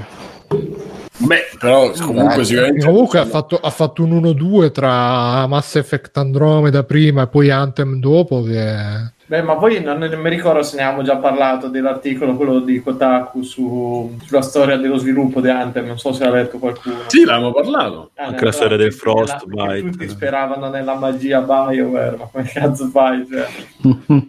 appunto quindi c'è ripeto poi secondo me c'è tanto da vedere da rubare e da temere tutta la parte diciamo indie che non avendo quei budget non avendo quei team deve, deve necessariamente cambiare l'approccio. E l'approccio quando funziona il gioco chiaramente qual è? Faccio un core gameplay che funziona buono che va e dopo, in base alle disponibilità economiche, di tempo, eccetera, arricchisco il gioco e lo faccio crescere, se non mi butto su un progetto nuovo che però prende quello che eh, di buono avevo fatto. E questo ti fa tanto perché comunque adesso, da un certo punto di vista, arrivi quasi uguale, anche soldi, senza soldi, riesci in qualche maniera ad arrivare, ora la faccio ottimistica chiaramente, però comunque siamo, siamo in una fascia dove siamo in, in una fase, in un periodo dove è possibile che tu venga in qualche maniera eh, surclassato da, eh, da qualcuno che eh, non ha tutto quel, quel potere e quei soldi, cosa che invece eh, pare che spesso non venga, non venga capito. E, e un esempio appunto è, è- è tutto questo progetto di Anthem che io boh, ma solo con a fianco Destiny devi, devi preoccuparti. Io sento, ho sentito da, sacco, da un sacco di fonti diverse che c'era un grosso problema nei menu, per dirne una. Ed è una cosa che secondo me nelle- a oggi è impensabile dopo quello che è stato fatto a Destiny, che comunque Destiny eh, per, per quanto sia caotico, gigante, eccetera, quando tu ri- eh, apri il menu riesci a avere sotto controllo un po' tutto quello che hai con, eh, con- veramente con poco eh, e a gestire le cose. Poi c'ha dei problemi altri problemi però insomma non è una cosa che fa alimentare. Invece qui se, se hai sbagliato pure i menu e c'è qualcosa che non va o qualcosa che, che non funziona. Quindi insomma Mm, vediamo, vediamo un attimo. Vediamo, vediamo che fine farà questo Anthem. Ma secondo me si prende, dai. Si riprende, dici? Ma sì, Pensieri e preghiere, pensieri e preghiere. fa- faranno qualche, qualche patch, qualche super aggiornamento di quelli che aggiustano tutto. Bisogna vedere quanto ci crede. Yeah. No, ma il problema è che mh, oggi ho letto l'articolo di, eh, di, di Escapist che diceva che praticamente sia ehm, Mass Effect Andromeda sia Anthem ci hanno avuto il cazzo in culo che sono stati sviluppati col Frostbite perché Electronic Arts non voleva più pagare le royalty dell'Unreal Engine Che Solo poi... eh, appunto, poi hanno, hanno ripagato con gli interessi perché No, ma non solo, poi la Real adesso le... ti chiede ancora di meno, no? Hanno cambiato il modello. Ah, fanno- dipende da è quanto No, gravi. ma Electronic Arts che erano sempre solite. Ah, ok. ok. E quindi eh, cioè, il problema è che la gli sviluppatori sono abituati a lavorare con la Real Engine. Se gli dai un altro engine, che comunque poi gli engine non sono solamente l'engine, cioè ci stanno anche eh, tutti i vari tool per, per fare tutte le varie robe, che ne so, i dialoghi, le animazioni, eccetera, eccetera. La Real che esiste da cent'anni ce li ha e sono fatti bene. Invece il Frostbite, magari perché il Frostbite poi è nato per fare Battlefield eh, e Battlefield 5 e tutto quello e quindi dovendolo cambiare hanno dovuto rimetterci mano. Poi tra l'altro senza che neanche tipo quelli di Mass Effect Andromeda e quelli di eh, Anthem si parlassero tra di loro quindi ognuno faceva le cose a cazzo suo. E l'articolo diceva Electronic Arts dovrebbe fare un team proprio specializzato col Frostbite che va dagli sviluppatori e dici che ti serve, che ti devo fare e li aiuta funziona Sì, così, ma mi cioè- sembra che ce l'abbia un team del genere in DICE, però li mandava Ma DICE, ad altri progetti che so erano l'hanno remunerativi, mi sa. che cosa. Mirko? Non, so- non è proprio è nato internamente a DICE Frostbite. eh sì, perché loro l'hanno Eh, fatto quindi per loro è ovvio Battlefield che 5 ce l'ha, eh, però Sì, solo che praticamente è un engine, eh, cioè non è maturo per fare giochi che non siano. Cioè, ormai con la Real Engine ci fai dal- dallo sparatutto a Tekken 7, va con la Real Engine, eh, pure Street Fighter 5, eh, quindi proprio eh, ci fai tutto quello che vuoi. Invece questo è nato per fare una roba e quindi bisogna adattarlo pesantemente per fare robe per cui non è pensato. È e- specializzato per fare sparatutto alla fine. eh, sì. E quindi insomma eh, c'è pure questo problema qui e fin tanto che non risolve chissà se il pro cioè chissà se lo continuerà a usare sto cazzo di Frostbite Electronic Arts oppure, oppure no chissà Beh, lo, lo aggiornerà lo, lo migliorerà Ma quello ci sta, però non lo, non lo prendi, non lo so, eh, però non lo prendi per fare un progetto come quello. Evidentemente loro ci hanno puntato perché hanno visto delle potenzialità, ma il problema, io non credo neanche sia il motore il problema. Cioè, Anthem non è che non funziona per il motore sbagliato, magari è più, più difficile fare no, determinate beh, cose. quello, quello veniva fuori da quel- quell'articolo lì che dicevano che l'hanno riprogrammato tre volte ogni volta che eh, mettevano l'altezza, cioè che mettevano il volo, poi dovevano riprogrammare tutto ed era un bordello perché non, non gli portavano più le altezze, le robe, quindi toglievano il volo, dovevano rimettere tutti questi cambi, erano lunghissimi, che era un problema mi sembra anche in Destiny, tipo che per mettere le luci o delle robe doveva essere rirenderizzato tutto e ogni volta che facevano delle, delle modifiche dal punto di vista grafica dovevano aspettare, c'erano dei tempi morti lunghissimi, robe del genere, quindi Eh, mm, però il problema non è che io continuo a dire, per me il problema non è quello, il problema ma è l'organizzazione, Eh, cioè l'organizzazione è direzione. tutto de- del lavoro, cioè col gioco. Se, se, se stava in che era il secondo giorno stava nei cestoni, abbiamo visto le foto, evidentemente saranno, già da un giorno saranno, eravamo capiti. Questo si unisce, tutto questo caso, quello di Anthem, si unisce a come viene vissuto il video- la vita di un videogioco oggi. Una sett- in una settimana tu sai che gioco che stai facendo, è difficile che il gioco diventa una Eh, sleeper ma poi il lancio era andato bene, se non mi sbaglio. eh, Dante. Io mi ricordo che dopo il secondo o terzo giorno, la seconda settimana, una cosa del genere, stavano nei cestoni, c'erano le foto in giro. Quello è, ve- quello è vero, però comunque il gioco mi sembra ci abbia avuto un ottimo lancio alla fine dei conti. Eh, Sicuramente hanno... Diciamo il solito buon lancio di questo tipo di prodotti, probabilmente, però è sceso molto presto e si è spopolato molto presto. Quello E sì, questo segnale brutto. un mese. Eh, Eh? Eh, cioè che già è finito, non c'è più niente perché hanno no, allora tutti i contenuti che dovevano arrivare sono stati posticipati a data da destinarsi. Non c'è più comunicazione, nessuno sa più niente. Il ride che doveva arrivare non c'è. Hanno aggiunto una cosa, mi, mi diceva un ragazzo l'altra sera. Cioè, da- è uscito ormai da una mesata, da più di un mese. Infatti, su Eh. Destiny stanno tornando tutti su Destiny adesso. Qualcuno Eh. io vedo è rimasto un pelo su The Division 2, che anche quello voi ne leggete più.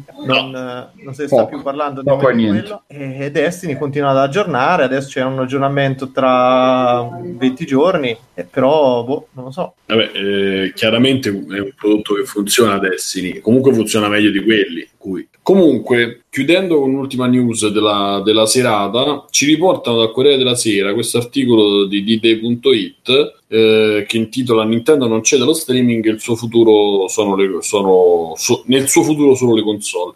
E praticamente Fu- Furukawa, il- l'attuale presidente Nintendo, eh, di fronte a delle domande risponde così: Lo streaming sta migliorando costantemente e continueranno a evolvere come mezzo per veicolare i giochi ai consumatori.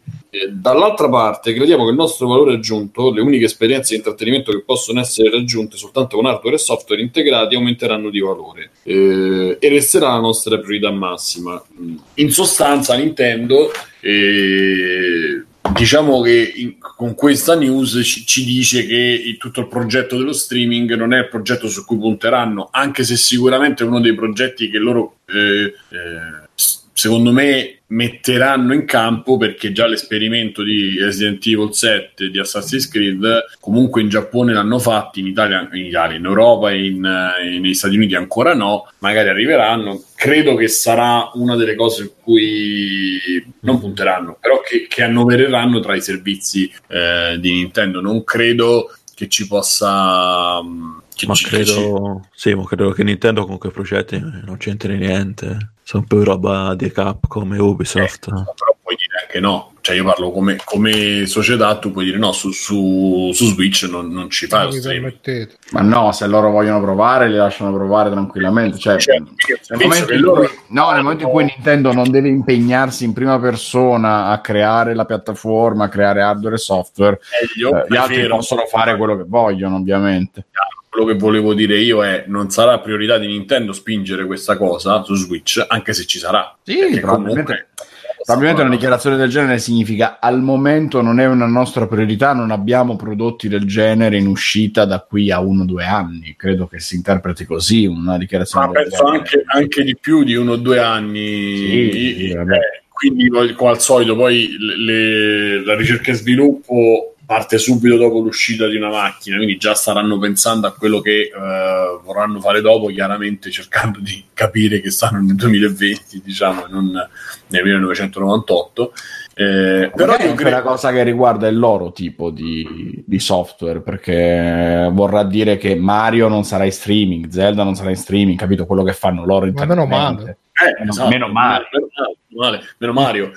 Il, il- fatto è proprio questo. Io credo che possa essere un valore aggiunto perché è una maniera di discostarsi comunque dal mercato e quindi offri una cosa che gli altri non offrono. Alla fine loro lo sanno fare. eh, con tutti i limiti e con tutti i ripensamenti del caso, perché comunque i ripensamenti, con tutti eh, i problemi del caso, perché comunque tu c'hai una console che costa bene o male molto rispetto a quello che poi offre rispetto alla concorrenza. Però c'ha i giochi che non c'ha nessuno, aveva, vediamo con la nuova console, però diciamo avrebbe la portabilità eh, come come gimmick e il fatto che può essere alternata TV eh, e eh, portatile sempre fino a che non esce questo benedetto nuovo Switch che non si è capito ma pare insomma sia abbastanza confermato eh, rimanga eh, Rimanga tra noi, mi raccomando. non- sì, no, però insomma pare che, che- che ti rimanga una- un- fondamentalmente una portatile e- però credo sia un ragionamento che, che possa funzionare perché non hanno neanche le armi cioè le loro armi sono i giochi e un pochino l'hardware ormai io dico un pochino Eh, per cui cioè, è inutile che adesso si mettono in un campo che non, non hanno studiato, non sanno gestire, non- è completamente nuovo e magari mandano Sì, ma avanti. Simone, ma l- l- il gioco via streaming secondo me sarà la nuova VR almeno per, per un bel po', almeno per altri 5-6 anni. Eh, Ma poi stavo, stavo Nintendo vedendo... la potenza di un, un Google o un Microsoft. Ma infatti. Deve l'infrastruttura per mettere lo streaming, insomma. No, ma anche se ce l'avesse, l'altro giorno stavo vedendo un talk che c'è stato il Google eh, I.O., come si chiama? E c'era, c'è- oltre alla conferenza, quella diciamo più, più seguita, ci sono anche i vari talk eh, più tecnici. Ho visto un talk su Google Stadia e dicevano: Eh sì, in effetti dobbiamo far- fare i conti col ping, con la latenza. In effetti abbiamo fatto, cioè si capiva che alla fine lo sapevano pure loro che sì, quando fai la conferenzone diciamo 4K 60 fps, però poi nella realtà faceva capire che è, ancora una roba, cioè sì, 4K 60 fps li fai, però con, con una latenza che ti rende la roba ingiocabile. E, e quindi dicevano: Ah, ma bisogna vedere com'è il gioco, bisogna vedere com'è la linea. Più, più alzi la qualità, più aumenta la latenza e viceversa. Quindi, e questo è un discorso fe- che fa Google con tutti i soldi di Google. Quindi, Appunto. fin- finché no- cioè prima di giocare veramente in stream o poi vabbè se devi giocare in Assassin's Creed o, o anche un GTA per esempio che GTA è così pesante nei, com- nei comandi manco lo noti magari il lag perché già il gioco è così però poi Nintendo per i giochi che fa Nintendo il lag si sentirebbe sentirebbe tantissimo quindi boh. Alla fine adesso tutti ci si stanno buttando perché è la cosa magari su cui ti devi buttare anche per avere l'attenzione degli investitori, per far salire le azioni, eccetera, eccetera, però nel concreto, beh, Ma cioè, anche per quello che riguarda ehm, Google, cioè comunque per adesso Google offre un servizio ai sviluppatori e un servizio ai giocatori. Per adesso non ha, non ha, eh, manifestato eh, ehm, dichiaratamente eh, le intenzioni poi di, o meglio ha detto stiamo prendendo dei, dei, dei- dei studi di sviluppo vediamo che fanno però perché comunque se tu prendi lo studio di sviluppo e poi fa lo, stes- lo stesso che cioè se poi il principio è lo stesso di chiamare IA e di fare il tuo prossimo o Ubisoft e di fare il tuo prossimo gioco in streaming per Stadia e L'unica cosa che, che fa- che- che dovrebbe fare Google è trovare dei studi di sviluppo che creino il gioco, la killer app, tornando a- alle vecchie, alle vecchie implementazioni della killer app che ti, che ti fa prendere poi il, che ti fa fare l'abbonamento o comunque non so quale, ancora non si è capito quale sarà il modello, però insomma per seguire, per, avere più utenze possibile, più gente che ci spende soldi sopra, no? Quindi ah, mh, Nintendo è, una cosa, è, è invece diverso, è, è una società che fa hardware, fa giochi di professione, quindi è, di- è completamente diverso da quello che fa Google che si mette in mezzo in un mondo che non è manco il suo, quindi vediamo poi come lo, come lo svilupperà. Tra l'altro però pensiamo anche che tutto il- lo streaming, anche se appunto Nintendo in quanto Nintendo non se ne occuperà, già vediamo cosa farà Microsoft e comunque questo legame con Microsoft adesso si è creato vediamo che ci, che ci dicono vediamo che ci, che ci propongono perché comunque potrebbe essere anche visto che Microsoft ha sempre ormai come eh, intenzione quella di diffondere i, i- giochi più, su più macchine possibile, non interessa più la macchina in sé per sé, anche se continua a farla, perché comunque c'è la possibilità di farla, perché comunque c'è un sacco di pubblico probabilmente che li segue, eh, anche a livello hardware, cioè potrebbe avere. Eh, a questo punto non, non mi sarebbe, eh, non mi risulterebbe strano se poi c'è qualche servizio di Microsoft in streaming, visto che comunque c'è Azure e le piattaforme ce l'hanno, che possa essere usufruito pure su, su, su su Switch. Switch. Switch. Quindi, insomma, eh, che poi Switch possa diventare comunque una macchina streaming o la macchina o la prossima console Nintendo possa diventare una macchina streaming, non sarebbe poi una cosa così strana. Quindi, Ma io penso cercheranno sempre di vendere le proprie console fino alla fine. Sì, possono, insomma. No, Nintendo. Ma intendo. di- Sì, sì, no, dico però, ripeto, rispetto a questa dichiarazione del presidente che dice no, non eh, faremo solo macchine, continueremo a fare questo, non vuol dire che loro arresteranno, appunto, come dicevate, Ubisoft ci ha provato e mm, come si chiama? Capcom con, eh, con Evil. Se Microsoft se ne esce con ah, se avete il servizio online di Nintendo comprende anche ah, oppure il servizio Game Pass, tutta la parte di Microsoft, vi facciamo giocare i giochi pure se non avete l'hardware perché li, li giocate in streaming, non è che Nintendo dice di no, questo stavo dicendo. E, per cui staremo a vedere, c'è, c'è da aspettare Vedremo, vedremo. i tempi. Vabbè, passiamo agli extra. Passiamo, passiamo. Eh, Matteo, tu c'hai qualche. Ho, ho letto che c'hai qualcosa tu. Sì, che Vai. Matteo. Allora, questa settimana sono andato a vedere Detective Pikachu. Ah, Sta gioia nel cuore. Va bene, puntualizzo che io non sono un grandissimo fan dei Pokémon. L'unico, l'unico gioco dei Pokémon che abbia mai giocato è stato Pokémon Rosso sul Game Boy.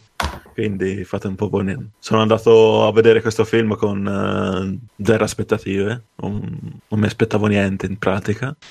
E devo dire, è un filmetto bellino, niente di esaltante, ma neanche una merda. chi c'era in sala? C'erano i bambini, c'erano i genitori, No, sono andato no, tardi, era un cinema mezzanotte.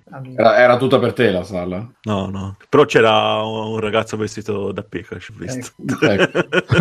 Immancabile. sì, comunque de- il film eh, diverte. Però col quanto di Thanos, cioè, questa parte. È divertente, cioè, perché non sapesse questa storia di questo ragazzo, Tim, che perde il padre in un incidente, non si capisce bene all'inizio, Ah, tragico allora. e poi incontra questo Pikachu che riesce a capire, soltanto lui, non si capisce bene il motivo, e, e questo Pikachu crede che il suo padre sia ancora vivo e quindi uniscono le forze per cercare di capire cosa gli è successo. Scusa, il ragazzo a cui è morto il padre è Ryan Reynolds. No, è... No, doppia Pikachu. Ah, ok. Ryan Reynolds è il doppiatore di Pikachu. Ah, ok, ok. E quindi se siete fan dei Pokémon penso che vi piacerà perché tipo in ogni inquadratura cercano di infilarci più Pokémon possibili. Però Diciamo che conta tanto essere fan dei Pokémon per, per, per del anche, film. anche solo della prima eh, serie, da quello che ho visto nel trailer. Già basta. Sì, già basta. Poi comunque eh, mi sembra siano anche fatti abbastanza bene. Qua- quanto fa senso vederli sul grande schermo? Perché dai trailer io, per dire Charizard, l'ho trovato abbastanza orribile da vedere, il dragone che sputa fuoco. Cioè, secondo me l'hanno- si, si mischiano abbastanza Questo bene stile con gli grafico realistico no, Sì. che hanno voluto fare fa un po' senso vederli perché invece di vederli tondeggianti li vedi rugosi, pelosi, Tipo quelli più pelosi magari sono sembrano dei peluche. Eh, sembrano dei peluche, quindi ci li vedi meglio. Poi magari c'è tipo Mr. Mime, è inquietantissimo. Eh, c'ha quegli occhietti. C'è la scena con Mr. Man, però deve essere... Vabbè, la scena con Mr. Mime è parecchio divertente. E si è visto un po' nei trailer, però quella completa hanno tirato fuori qualcosa che Eh. Mi ha un po' stupito, diciamo. Ma c'è, C'è quindi qual- c'è questo umorismo a livello film Marvel per capire. Uh, sì, poi fanno anche delle battute un po' spinte che magari Eh. il bambino non capisce. però Tipo, tipo, sì. tipo. Ora non mi viene in mente. L'ho visto qualche giorno fa. Non so, qualche doppio senso. Sì, doppio sensi, sì, cose così. Anche Pikachu, che ormai che alla fine regge la maggior parte del film, fa parecchie battute che sono doppi sensi, cose così.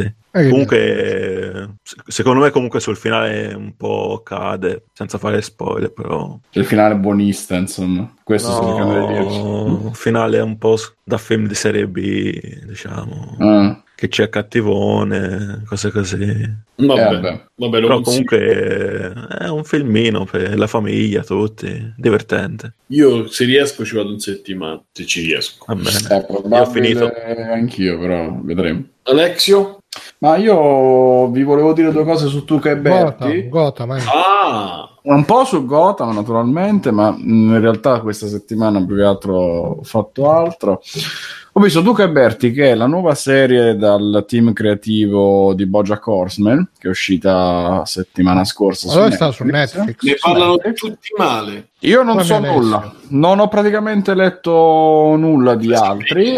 A me è piaciuta, ve la consiglio, soprattutto appunto se vi è piaciuto Bojack, perché il livello. Cioè, allora, uno esteticamente è molto simile a Bojack Horseman, potrebbero tranquillamente convivere nella stessa serie, ma credo che non ci siano legami, almeno per quello che si è visto in questa prima serie, non, non hanno nulla a che fare una con l'altra, non, non, credo che siano nello stesso mondo, diciamo. Eh, esteticamente sono esseri umani con la testa di animale, le due protagoniste sono una tucana e un pettirosso e sono praticamente due donne sui 30 anni. Eh, la serie inizia con Bertie, che è la, quella più tranquilla, no? che però in realtà vorrebbe avere un po' di desideri frustrati, eccetera. Eh, tu, che è quella più esuberante, più sopra le righe. E praticamente la serie inizia con il loro addio da coinquiline perché dopo anni che vivevano assieme Bertie si è fidanzata con un ragazzo che è un altro uccellino che è doppiato da, da Steven Yeun che è il Glenn di The Walking Dead. Eh, mm. così piccolo fun fact se lo vedete in inglese potreste riconoscere la voce eh, inizia a convivere col ragazzo per cui Tuca si trasferisce, ma ovviamente è una, situ- una, di quelle situazioni assurde in cui fanno tutto questo addio a strappalacrime e va a vivere al piano di sopra, quindi sono ancora lì una di fianco all'altra fondamentalmente. Eh, con questo inizio così scemo parte la serie che sembra nel verosimile quant- tanto quanto Bojack, ma in realtà è molto più assurda, eh, un po' più come, che ne so, come Rick e Morty, quelle serie che graficamente si inventano un sacco di espedienti assurdi, vuoi per raccontarti lo stato d'animo dei personaggi, quello che, stato, che stanno pensando, per cui c'è tutta questa animazione esageratissima dei loro sentimenti, comunica tantissimo con il colore, tantissimo tantissimo con eh, piccoli elementi che si muovono, le frecce, le cose, un sacco di roba eh, che si scioglie, che esplode. Visivamente è un trip eh, senza droga praticamente, Ch- chissà quale droga. e narrativamente è abbastanza verosimile, appunto quando, come dicevo prima, m- ma con qualche invenzione, tipo c'è una delle prime puntate che è abbastanza assurda perché c'è tutta la storia di Tuca che dice ah però non siamo vere vicine finché non mi hai prestato lo zucchero. Allora Berti le dà questo vasetto di zucchero scegliendo dalle cose del fidanzato che all'inizio lei fa fatica a lasciare entrare in casa nel senso sì conviviamo però me- metto tutte le cose mie i problemi della convivenza e allora le presta sto vasetto di zucchero del fidanzato. E in realtà non era il vasetto di zucchero, ma era la, l'urna con dentro le ceneri della nonna. E c'è tutta questa puntata delirante nel ritrovare il vasetto mentre lui è lì in ansia che, che, che dove sono finite le ceneri di mia nonna, che finiranno poi nell'impasto di una torta che lui mangerà e che ovviamente gli parla con, con l'anima della nonna. Per cui è abbastanza delirante perché ha dei momenti completamente nonsense eh, fantastici, nel senso proprio di fantasia, irrealistici, ma che alla fine ai fini della serie sono, sono divertenti, ti, ti, lasciano un po' così, per cui tengono sempre un po' alta l'attenzione perché non è mai quel momento da ok, entriamo, è entrato in fase commedia, eh, i problemi dei trentenni, eccetera, e basta, senza mai uno schizzo di, di originalità, ne ha, ne ha molta e è in grado, secondo me, di, re, di, raccontare molto bene la femminilità perché è tutta dal punto di vista delle due donne, per cui eh, entra anche poi senza tanti problemi nel raccontarti i loro sogni, ma anche i problemi delle, delle molestie che ricevono andando in giro in calzoncini perché vogliono andare a correre, eh, oppure l'aspetto più erotico, perché per esempio Berti, che appunto è quella più interessante perché è quella più tranquillina, eccetera, però è quella che poi quando il capo esagera, lei un pochino, a lui a lei un po' piace. Eh, è insicura perché ha il terrore di aver già chiuso la Scusa, sua vita. Alessio, sì. c'è, c'è Gonade che fa una domanda alla Gonade. Dice, c'è un personaggio protagonista forte come Bojack perché a me le femmine protagoniste non piacciono. Ecco, quindi hai sbagliato completamente serie mm. non guardarla perché sto, parla- sto, dicendo proprio tutto l'opposto. Eh, è una sono serie che personaggi forti anche se sono femmine e quindi deboli. Ma Volendo potrei dire che c'è il personaggio forte nel senso simile a Bojack, è un uomo un po' pieno di sé, un po' stronzo se vuoi, che però non sai bene se condannare del tutto, che è appunto il, il capo di Bert, il pasticcere. Però Bojack, scusatemi, è tutto tranne che forte per quel mi riguarda, però. Eh, forte sai... Conad è non simile a Bojack però forte caratteristico caratterizzato allora, ben caratterizzato come dire a tutto tondo no non c'è perché è una serie molto femminile cioè è molto dal punto di vista delle loro due donne a me ne hanno non ci sono eh? Che ti hanno detto? Sentiamo un po' cosa, magari qualche cosa che non ho notato. Dice Sciavo che è insipido. Che è insipido. Eh, vabbè, questo sai, può voler dire cosa? Hanno guardato, hanno detto sì, vabbè, ma non, c'è non, non- niente a che vedere con Bojack.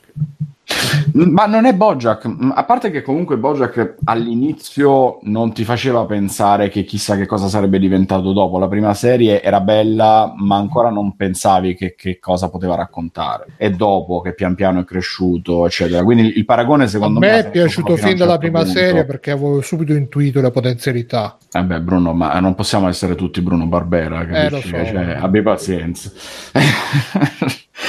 Ma io l'ho trovata bella questa, questa serie, però sì, è un parere per ora del tutto personale, del tutto singolare, nel senso che non ho avuto modo di parlarne con nessuno ancora che l'abbia vista. Eh, I motivi per cui la consiglio ve li ho, ve li ho elencati finora e secondo me anche proprio questo punto di vista estremamente femminile concentrato su di loro eh, e più su personaggi femminili probabilmente che non maschili difatti eh, la domanda di Conrad mi fa pensare che non mi viene in mente nessun personaggio maschile granché approfondito al di là giusto del fidanzato ma che comunque è secondario rispetto a loro due eh, mi fa pensare appunto che sia una serie completamente opposta nello sguardo che dà del mondo a, a Bojack.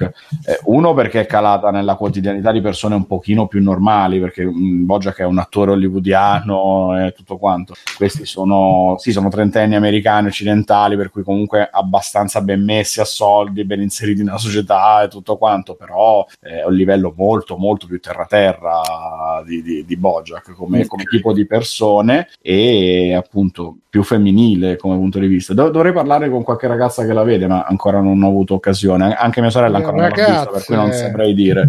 Ragazzi, scrivete ad Alessio visto Calla.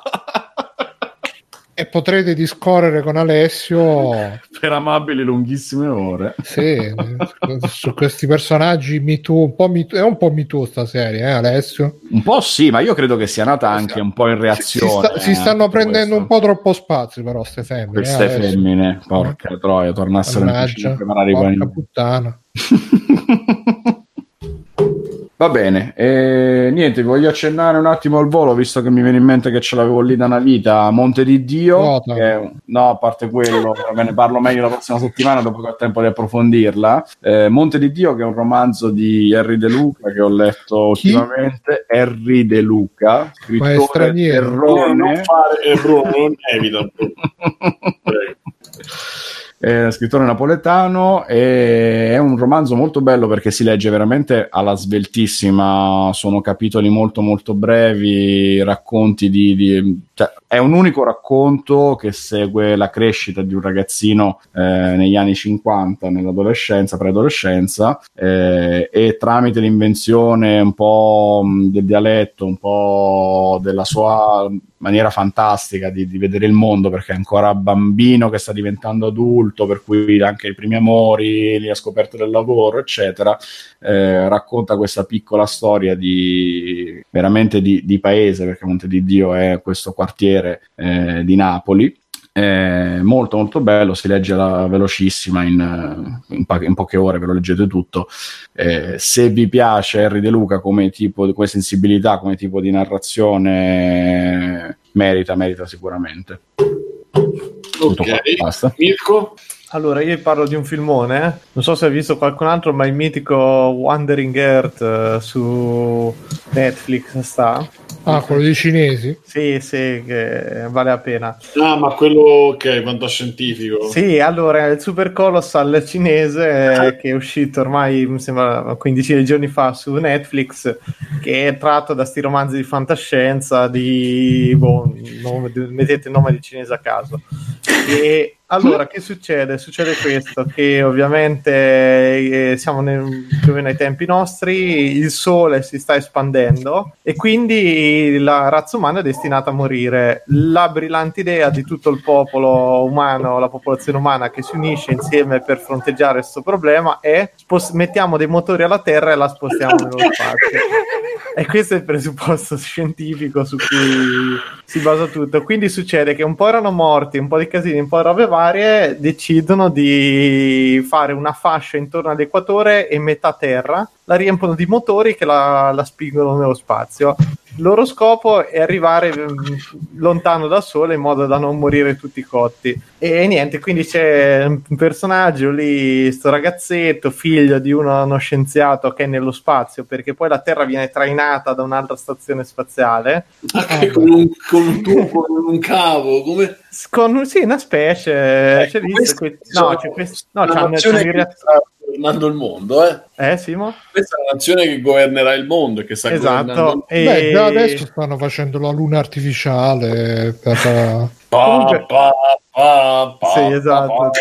No, no, quella per, per fare il... po- Dove era Shenzhen che vogliono fare tipo il sole di mezzanotte ma mettendo un- uno specchio enorme in orbita in modo che ci sia luce anche di mezzanotte, tipo. boh. Ma- Così possono lavorare anche... anche la notte. E vabbè, quindi questi spingono, vanno, vanno via. E che succede? Succede praticamente che il grande casino, allora fuori dalla Terra è diventato meno 80 gradi, quindi praticamente hanno delle tute per sta fuori che è tutto ghiacciato, però vanno in Vabbè, giro con le macchine. spazio, fuori Sì. dalla Terra che vuol dire? No, no, scusa, ne a superficie a terra, perché poi loro vivono tutti sottoterra, stile Matrix, dove è un po' più caldo. Perché riescono, loro riescono poi a spostarlo alla Terra? Certo, sì, la Terra vola nello spazio. Scusa, Mirko, ma non ho capito. Il sole si espande, ma la temperatura si raffredda? Eh, No. perché loro poi adesso stanno andando via, capito? Ah, Mi, mi sembra che più o meno la, la- prendi vabbè, con le potevano stare dove stavano se Sbagliato, problema. Bruno, lo sai. Comunque loro c'è la Terra che viaggia nello spazio, cosa succede? Succede che a un certo punto... Sento io che racconto Carbon uh, Altered Carbon. No, ma aspetta, aspetta, perché non è finito qua. Ti dici già questo basterebbe per farci un film. E invece no, il colpo di scena arriva quando, dopo un po' che viaggiano, e la Terra viene attirata dal campo gravitazionale di Giove. Quindi Eh, la. Terra fondamentalmente è destinata a schiantarsi contro Giove. E da qui loro devono cercare di salvarla. Se volete, vi dico anche come lo fanno, perché secondo me Spoiler, attenzione, spoiler! Sì, sì, Spoiler, ma io voglio sapere. Volete sapere. Vai. Sì, sì. Allora, la Terra sta venendo risucchiata da Giove e, e quindi loro sono praticamente fottuti fino a che uno non, non- non se ne esce con ehi ragazzi facciamo saltare Giove Guarda, Mirko, io- Facciamo saltare Giove. quindi succede che praticamente l- l- l'atmosfera di Giove aveva risucchiato un sacco di, di aria di- ed essendo piena di gas e di robe varie loro lo fanno, fanno esplodere Giove e la Terra viene spinta nello spazio lontana Felice. Niente, però il film è, è è assurdo perché cioè, vedete che ci sono dei soldi in una quantità spaventosa perché proprio effetti speciali in ogni scena, esoscheletri costruiti, robe tanto a me allucinanti. sta venendo l'hype di vederlo invece. Ma guarda, guarda. Bruno, Bruno, io l'ho guardato con la padrona sera. A un certo punto, dura due ore, noi eravamo così proprio presi perché non c'ha un non, cioè, ritmo a 10.000. Cioè, sta arrivando a terra, ok, andiamo qui, muoviti. fai- Poi c'è, c'è il vecchio a un certo punto che urla, sa con gli urli. Ah! aperta, recitazione, trailer di Maccio Capatonda. sì, recitazione veramente sotto No, ma zero. poi a me queste cose super astronomiche fanno impazzire. No, ma Quindi- guarda, eh, io guarda, ti giuro, alla fine mi ha divertito Bruno, però è tiratissimo, cioè è proprio una roba, ti dico, pazzesca. Cioè, Ma cioè- scusa, poi vanno, cioè si allontanano dallo spazio e non, non- non si congela la Terra andando Sì, sì. lontano dal Sole. Fuori si congela, però loro devono arrivare a una distanza tale da permettergli di sciogliere il ghiaccio e di vivere, insomma, Di perché vivere. lì morirebbero. Maestro, non è ma- che la Terra prende il posto di Giove, ma più giù pure di Giove. No, viene- no, ma d- questo poi è un viaggio che durerà tantissimi anni, non è una roba... È una Ah, saga. quindi lascia aperto per i Sì, seguiti. sì, ha voglia, ma è... Sì. infatti non ho capito se ce ne siano stati... Fanno esplodere Giove come, è come la cosa di Final Fantasy VII di Sephiroth. E poi si guarda, si guarda, capito? guardano nel cannocchiale e fa tu sei il prossimo, c'è Nettuno. Ma Plutone lo facciamo esplodere anche se non è un pianeta. Solo c'è uno che alla di questi giorni, pam, ti spedisco sull'altro. Allora, Ma da Asylum a film normale dove si posiziona No, come che- livello? che- è serissima come roba perché Scusa, dice Baby Def, ma i razzi con che cosa li alimentano? proprio- Eh, li alimentano con tutto quello che c'è sulla terra, cioè tutto quello che trovano, essendo rimasti Animali. Ci sono degli altri Blu-ray di Thor Ragnarok, buttali dentro. Eh, hai capito, col fatto che la Terra comunque è successo un sacco di casini perché ci hanno messo Sai 30 Bruno anni. con cosa? Con le, to- con le copie di ET che sono... Eh, quello pure. costruire questi reattori quindi Quanti? 30 anni e nel frattempo metà della popolazione è morta quindi è tipo Avengers si è avverato in cui c'è metà della popolazione viva e, e niente quindi hanno risorse a schifo e possono alimentare solo poi 10.000 reattori ed è anche delirante il pezzo che loro stanno tipo mezz'ora di film a cercare di riattivarne uno ma dici cazzo ce ne so 10.000 lo dicono più di una volta Ma quello è il più importante di tutti. 999 da soli non bastano, evidentemente. Vabbè, e quindi niente, però boh, è una mondezza, però a me mi ha divertito perché è proprio No, un è bellissimo da come, lo, da come lo descrivi. Io voglio vederlo subito. Sì, infatti. Rompete tutto, devo vedere questo Guardate, guardatelo con gli amici, eh, con gli amici, no? una visione di gruppo, sta cose così, perché poi se lo commenti ti, ti È diverte. ancora più bello. E niente, poi al volo ho visto anche Homecoming, eh, che mi pare ne hai già parlato te Bruno in un eh, extra credit sul canale Voce, sbaglio. Sì, sì, sì. Io fondamentalmente sono d'accordo con te, ne- per chi non ha sentito quel vocale di Bruno è una serie di otto puntate che sta su Amazon Prime, eh, scritta e diretta dal, dal creatore di Mr. Robot, tant'è che anche si vede proprio che l'impostazione è quella sia come fotografia che come ritmi che come azioni e racconta di Julia Roberts che è una psicologa del- che lavora per eh, l'esercito americano che il compito è Si chiama quello di... Giulia Roberts. Anche il personaggio si chiama Giulia Roberts. No, adesso mi ricordo come. E fondamentalmente il suo compito è quello di aiutare i veterani di guerra a superare il classico situazione da stress post-traumatico. E la, la vicenda, niente, si comincia a succedere in questo, è tutto, si sviluppa tutto dentro a questa Homecoming Initiative, e però si viene piano piano a scoprire che non, non è tutto come sembra, tant'è che già dalla prima puntata si alterna il, il momento in cui lei lavora dentro la base e il momento in cui lei ha smesso, cioè il dopo in cui lei ha smesso e fa la cameriera in un, eh, un diner abbastanza squallido. E quindi eh, bisogna cercare di la, la serie ricompone quello che è successo, ne- cioè quello che l'ha portata fondamentalmente a lasciare la situazione. Scoprirà ovviamente che le cose non sono come, come sembrano, però a me è piaciuta molto perché è mo- molto asciutto, tutta basata sui dialoghi, c'è questo mistero che si viene a creare, che appunto se, se vi è piaciuto Mr. Robot è difficile che non vi piaccia questa, pur rimanendo poi molto meno esagerata e molto più intimista come serie. C'ha un paio di momenti che non mi hanno fatto impazzire, tant'è che a me a un certo punto, non so te Bruno, ma ha dato l'idea che la serie doveva finire in un modo e poi l'hanno sterzata un po' forza in un'altra direzione, senza fare troppi spoiler. Però è molto, molto, molto carina. C'ha un inizio, c'ha una fine, puntate da 20 minuti, quindi dura anche poco. Mhm. E, e a me è piaciuta, devo dire la verità. Ne vorrei molte di più di serie fatte su. È molto figa. Fatte bene, quindi. Sì, sì, perché ti tieni lì, i personaggi sono comunque caratterizzati, l'intre- l'intreccio è divertente, c'è una cura per l'aspetto estetico che è molto molto bella, poi c'è personaggi anche un po' sopra le righe, no? il tizio che gestisce tutto, ah, oh, cioè- cioè- perché poi la storia c'è anche un altro personaggio che deve condurre un'indagine, quindi deve andare lì un po' a scartabellare, a scoprire cosa è successo, un po' di robe. Eh, però funziona bene, dico, al netto di un, un po', un paio di forzature ci sono nella parte finale, però a me è piaciuta, la, la- la consiglio proprio, se volete una serie breve, mh, conclusa, che funziona, va, va più che bene, secondo me. Quanti episodi sono? 8, 8. sì, Grazie. sì, 8 da 20 minuti, quindi si guarda proprio... Mazza. Ve la consiglio. Ok. vuoi. E Bruno? Sì, allora io faccio prima consiglio un podcast che ho scoperto di recente. Lo consiglio un po' sì, un po' no. Ah, ho Si chiama- sentito. Eh. Eh, l'ha sentito anche Simone che a lui mi ha detto che non l'ha convinto più di tanto.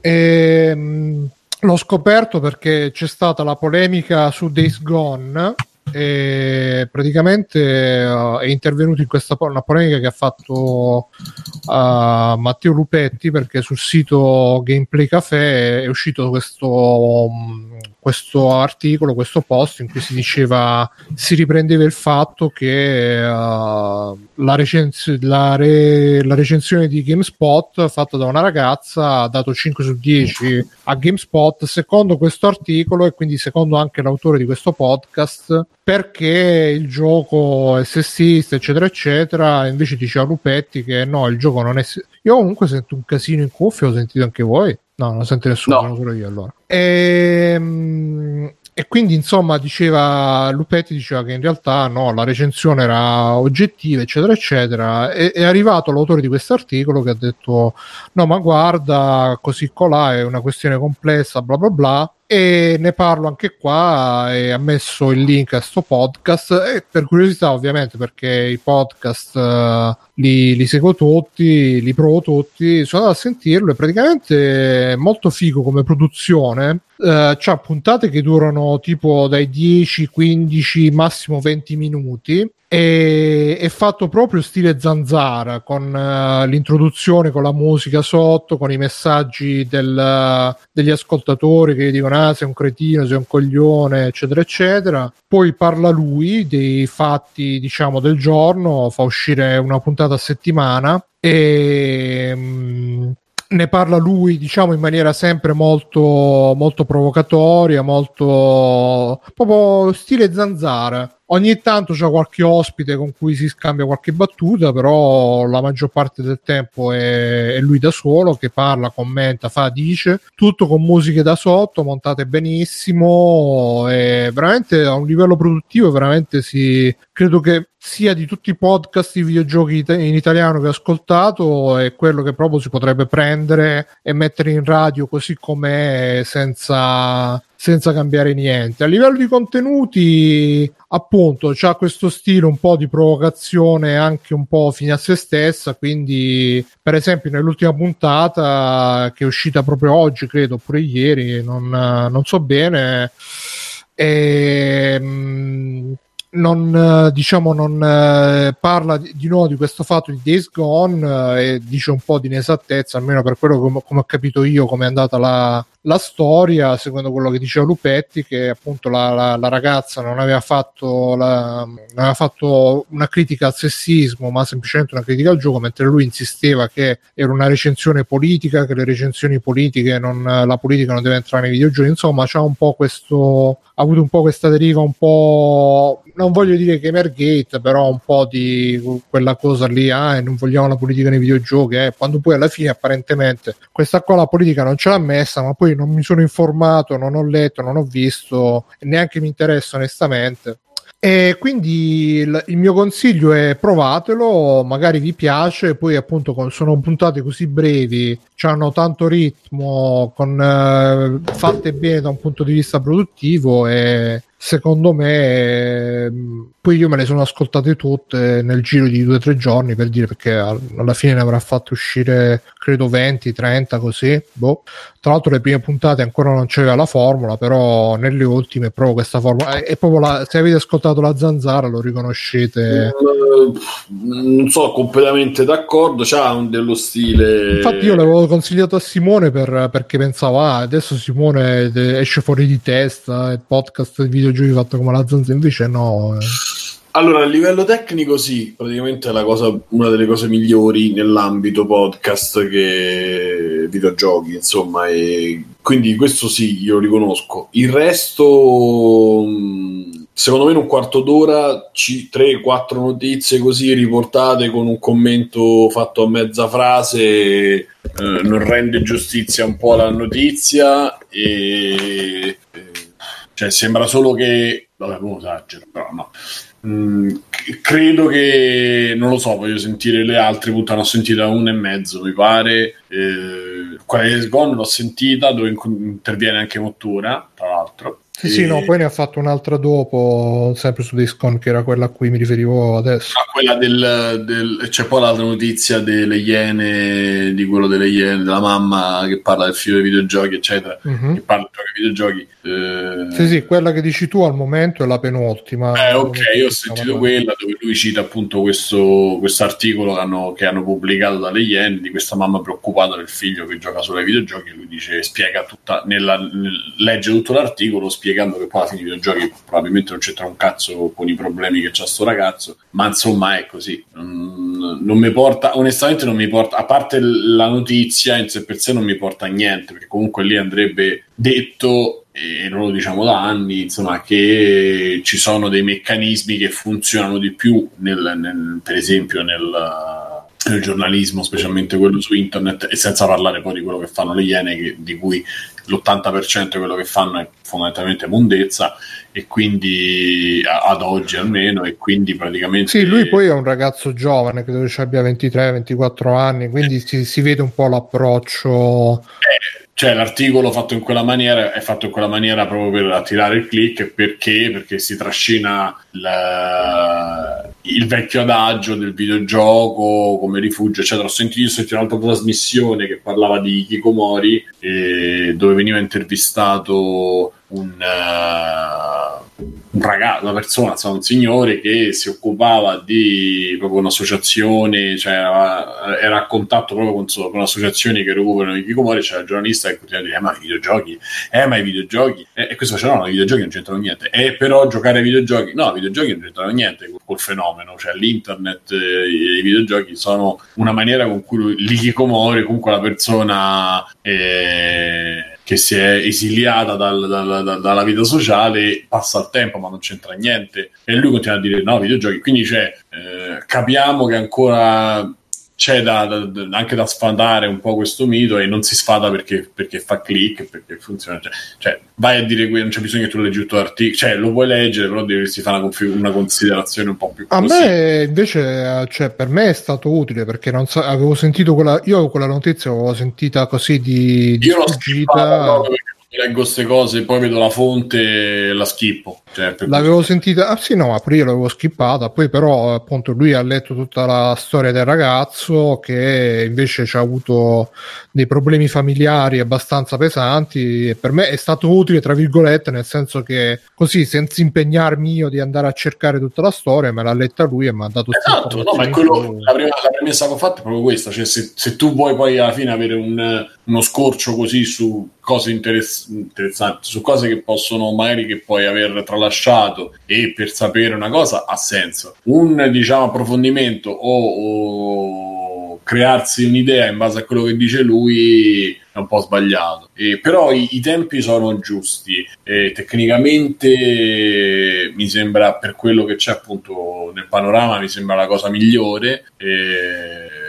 anche la costruzione, l'editing, insomma, sono comunque di qualità, questo non è indubbio. E... e ho tremato all'inizio quando ho sentito la vocetta dell'uomo regista, del robot là, del, del sintetizzatore vocale con cui lui, diciamo, un po' parlava. Ho avuto gli incubi del Vietnam, per fortuna è soltanto una cosa così, un vezzo, non, è, non fa parte della trasmissione. E... No, no, c'è qualcuno che proprio glieli manda questi messaggi e lui poi li, fa, li mette all'inizio. Eh, eh, però li mette con, con, quella voce lì che io pensavo fosse un colloquio che lui facesse, invece poi ho sentito che è soltanto appunto una, una rilettura, diciamo, quindi va bene e basta. Quindi il mio commento finisce qua.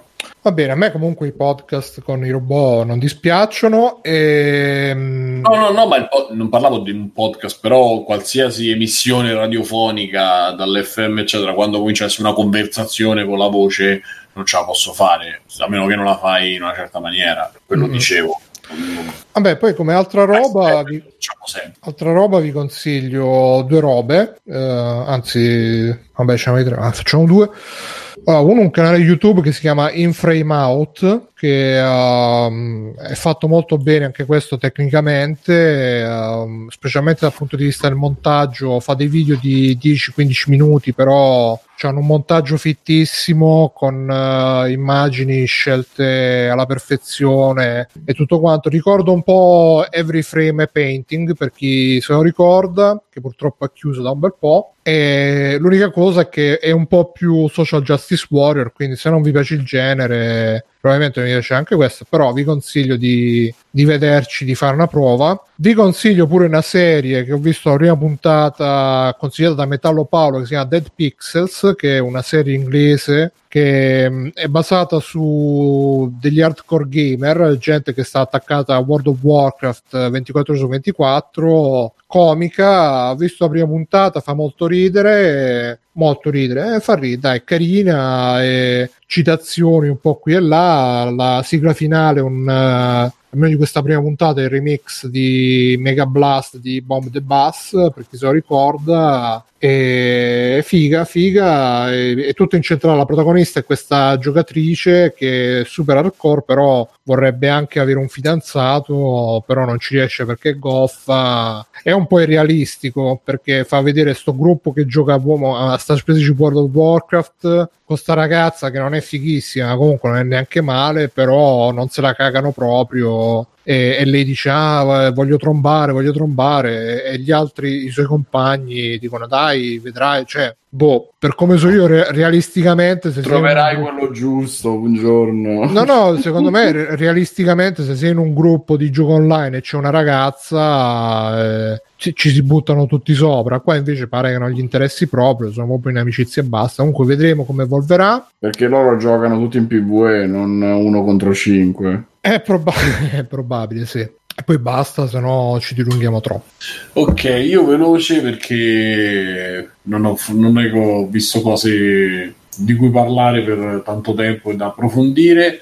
Ho visto questa settimana La ricerca di Dory, mi pare si chiami, che è il seguito di Nemo e mantiene un po', mantiene un po quello che, che, è lo stile, diciamo, completamente di Pixar e soprattutto del, proprio del, della saga, diciamo, di Nemo. E in questo caso la protagonista è Dory che non si ricorda, come sapete, ha problemi di memoria a breve termine e a un certo punto, diciamo, ha dei flash della sua vita, della sua infanzia con uh, i, i, genitori e quindi decide che questa volta il viaggio lo deve fare lei andando a cercare appunto eh, i, i, propri genitori. Per cui il viaggio riparte se, portandosi appresso poi Nemo e, e il papà non mi ricordo Ca- Ca- Klaus, Carlo non mi ricordo Jerry non mi ricordo e, per cui si dividerà dal, dal, padre dal figlio, da Nemo e dal papà, e farà la sua avventura, diciamo, da sola, eh, grazie poi all'aiuto di, di, nuovi personaggi che mantengono appunto lo stile quello Pixar, eh, quindi ci sono delle foche, tra cui c'è una foca ritardata che è meravigliosa, e c'è l'uccello un po' strano che, che l'aiuta, un polipo che è, un buon personaggio, potevano fare di meglio però è un buon personaggio. Molto buono il polipo.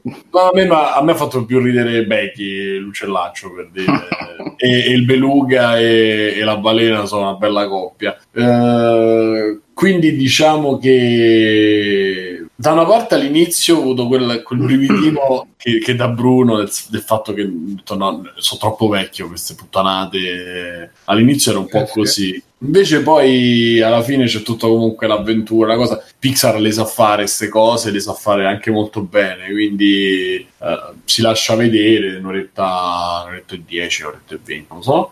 Eh, ci stanno un paio di, di, twist, specialmente per me che non avevo idea di niente del film, trailer, non ho visto niente, quindi insomma il fatto che eh, è coinvolto in qualche maniera l'acquario e, e il centro di recupero per i pesci non avevo proprio idea che, che esistesse appunto quindi eh, sono coinvolto nella pellicola e quindi non, eh, sono, ci sono rimasto bene. Sono riusciti un po' a variare la formula eh, del primo film eh, anche se secondo me i personaggi dell'acquario del dentista mi pare del primo film non sono ancora arrivati come, come caratterizzazione come divertimento eccetera eh, però bello, carino, insomma, roba carina. E poi velocemente, velocemente, siccome sto, sto recuperando un po' di roba ancora di, di stand up, eh, su YouTube ci sono specialmente uno, però ci sono tutti i spettacoli di Bill X e ragazzi sì, guardiamo tanti di, italiani e non che fanno stand up, sì, tutto bello, poi vedete Bill X, dite, ok, ho capito, perché veramente insomma sta veramente diverse spanne sopra, anche se c'aveva un, secondo me tro, pre, troppo prediligeva troppo le vocette, anche se funzionano e sono perfette, però ce n'è veramente, veramente troppo. Eh, però era veramente, cioè, veramente bella roba. E, e, poi ho trovato, per chi lo conosce, uno spettacolo di Bill Maher che si chiama Cynic. Cynic, Cynic insomma. Eh, Bill Maher è uno che faceva appunto il, co- il, com- il comedian, insomma il comico, e adesso fa il fa un programma che si chiama, non mi ricordo, fa un programma politico, però lui ha il suo approccio, fa il monologo iniziale e poi dopo è un to- fa, fate conto che è otto e mezzo che è divertente, piacevole, dove lui prende posizione, comunque lui è dell'area San Francisco, Los Angeles, no San Francisco più che altro, quindi comunque quella, schie- quella parte di, me- di Stati Uniti che è abbastanza progressista, democratica, eccetera. E c'è questo spettacolo che credo sia del 2000, e quindi insomma, abbastanza, è passato abbastanza tempo, però veramente figo. Sta su YouTube con i sottotitoli in italiano e grazie a chi l'ha fatti è proprio cioè, non ha perso proprio verve negli anni, è proprio divertente. E, mh, ah, poi vabbè, è uscito il disco di Liberato finalmente il 9 maggio come, come, da titolo della sua canzone ho dato solo ho fatto solo tre, due o tre ascolti quindi non eh, per adesso mi sembra che le cose che si chiama uscite... 9 maggio il, fi- no, il disco no, no, no, il disco si chiama non mi ricordo non si chiama, non mi ricordo, non mi ricordo come si chiama. Tutte scordate me? Sì, no. potrebbe essere. E quella è una canzone, scusate. Comunque, vabbè, eh, lo cerchiamo, lo recuperiamo. E dicevo, ah sì, eh, per adesso i singoli che sono usciti nei vari mesi dall'anno scorso ad oggi, secondo me sono le cose più belle. Nel disco canzoni, al, cioè pezzi comunque all'altezza non ci sono, secondo me, però, però magari andando avanti negli ascolti sarà meglio. Comunque, Va bene, andiamo in chiusura. Eh, Freeplying, andate su www.freeplying.it, ci sono tutte le nostre iniziative, c'è il, il collegamento con il gruppo, Facebook dove vi aspettiamo numerosi, il gruppo Telegram, eh, che comunque è il 37 in Italia, gruppo Telegram di Freeplying, secondo quella statistica di qualche me- mese fa, parecchi mesi fa. E, attività. Sì, c'era uscito, non so chi ce l'ha mandata, che aveva fatto il calcolo e uscivamo 37esimi il che mi sembra strano, però. Mm. Era uno di quelli che sono entrati nel gruppo perché l'avevano trovato tra i più attivi. Infatti, eh, era, era, vero per questo perché era uscito dal nulla, non ci conosceva ed era entrato solo Facebook per l'attività del gruppo. Telegram. Del gruppo Telegram. Telegram. Telegram. Ah, Telegram. E quindi appunto, entrate, c'è anche il canale voce, adesso abbiamo anche i bot, quindi quelli che ci offrono i, le criptomonete e il trading per fortuna sono eh, sono controllati dai bot. E c'è il gruppo musica e il gruppo zozzo. Quelli poi chiedete vi sarà dato. E donate su PayPal con PayPal, donate tramite Patreon, donate tramite Amazon il link, cliccate tramite cliccate il link, ordinate quello che dovete, non tenete la roba eh, che volete comprare in, uh, nel carrello perché in quel caso non funzionerebbe Mirko se n'è andato, vabbè. E basta. E GOG, Rossadora e Humble Bundle siamo collegati a tutto. Ricordate di riabbonarvi su, su Twitch non, appena potete. Se rinnovate l'abbonamento si cerca qualche soldino. Io sono stato Simone Cognome, con me ci sono stati Bruno Barbera. Ciao Bruno. Ciao per Federici Grande professionista. Ciao ragazzi, do anche una news che sabato prossimo sono sviluppo party. Se c'è qualcuno, becchiamoci insomma. E Alessio del negozio di, di Matteo. Ciao ragazzi, buonanotte. Matteo Backsoft, Backsoftini. Ciao, buonanotte a tutti. Ciao, fate ciao. Ciao, ciao, ciao ragazzi. Ci becchiamo, ci becchiamo, per il post puntata su Discord per un po'. Sì, un po' di post puntata solo io e te. Ciao, ciao. ragazzi. Ciao. Ciao. Ciao. Conan. Qual è il meglio della vita? Schiacciare i nemici, inseguirli mentre fuggono e ascoltare i lamenti delle femmine. Questo è bene.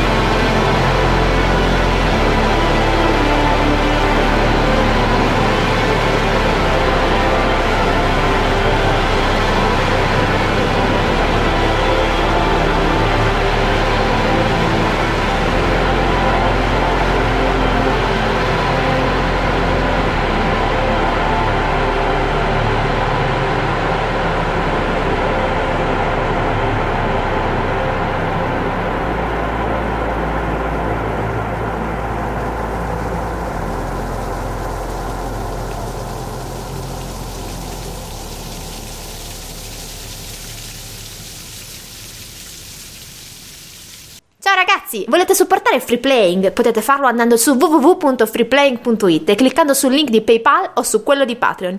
In più, Free Playing è anche affiliato a Amazon e riceve una piccola commissione sugli acquisti fatti tramite il banner Amazon presente sul sito.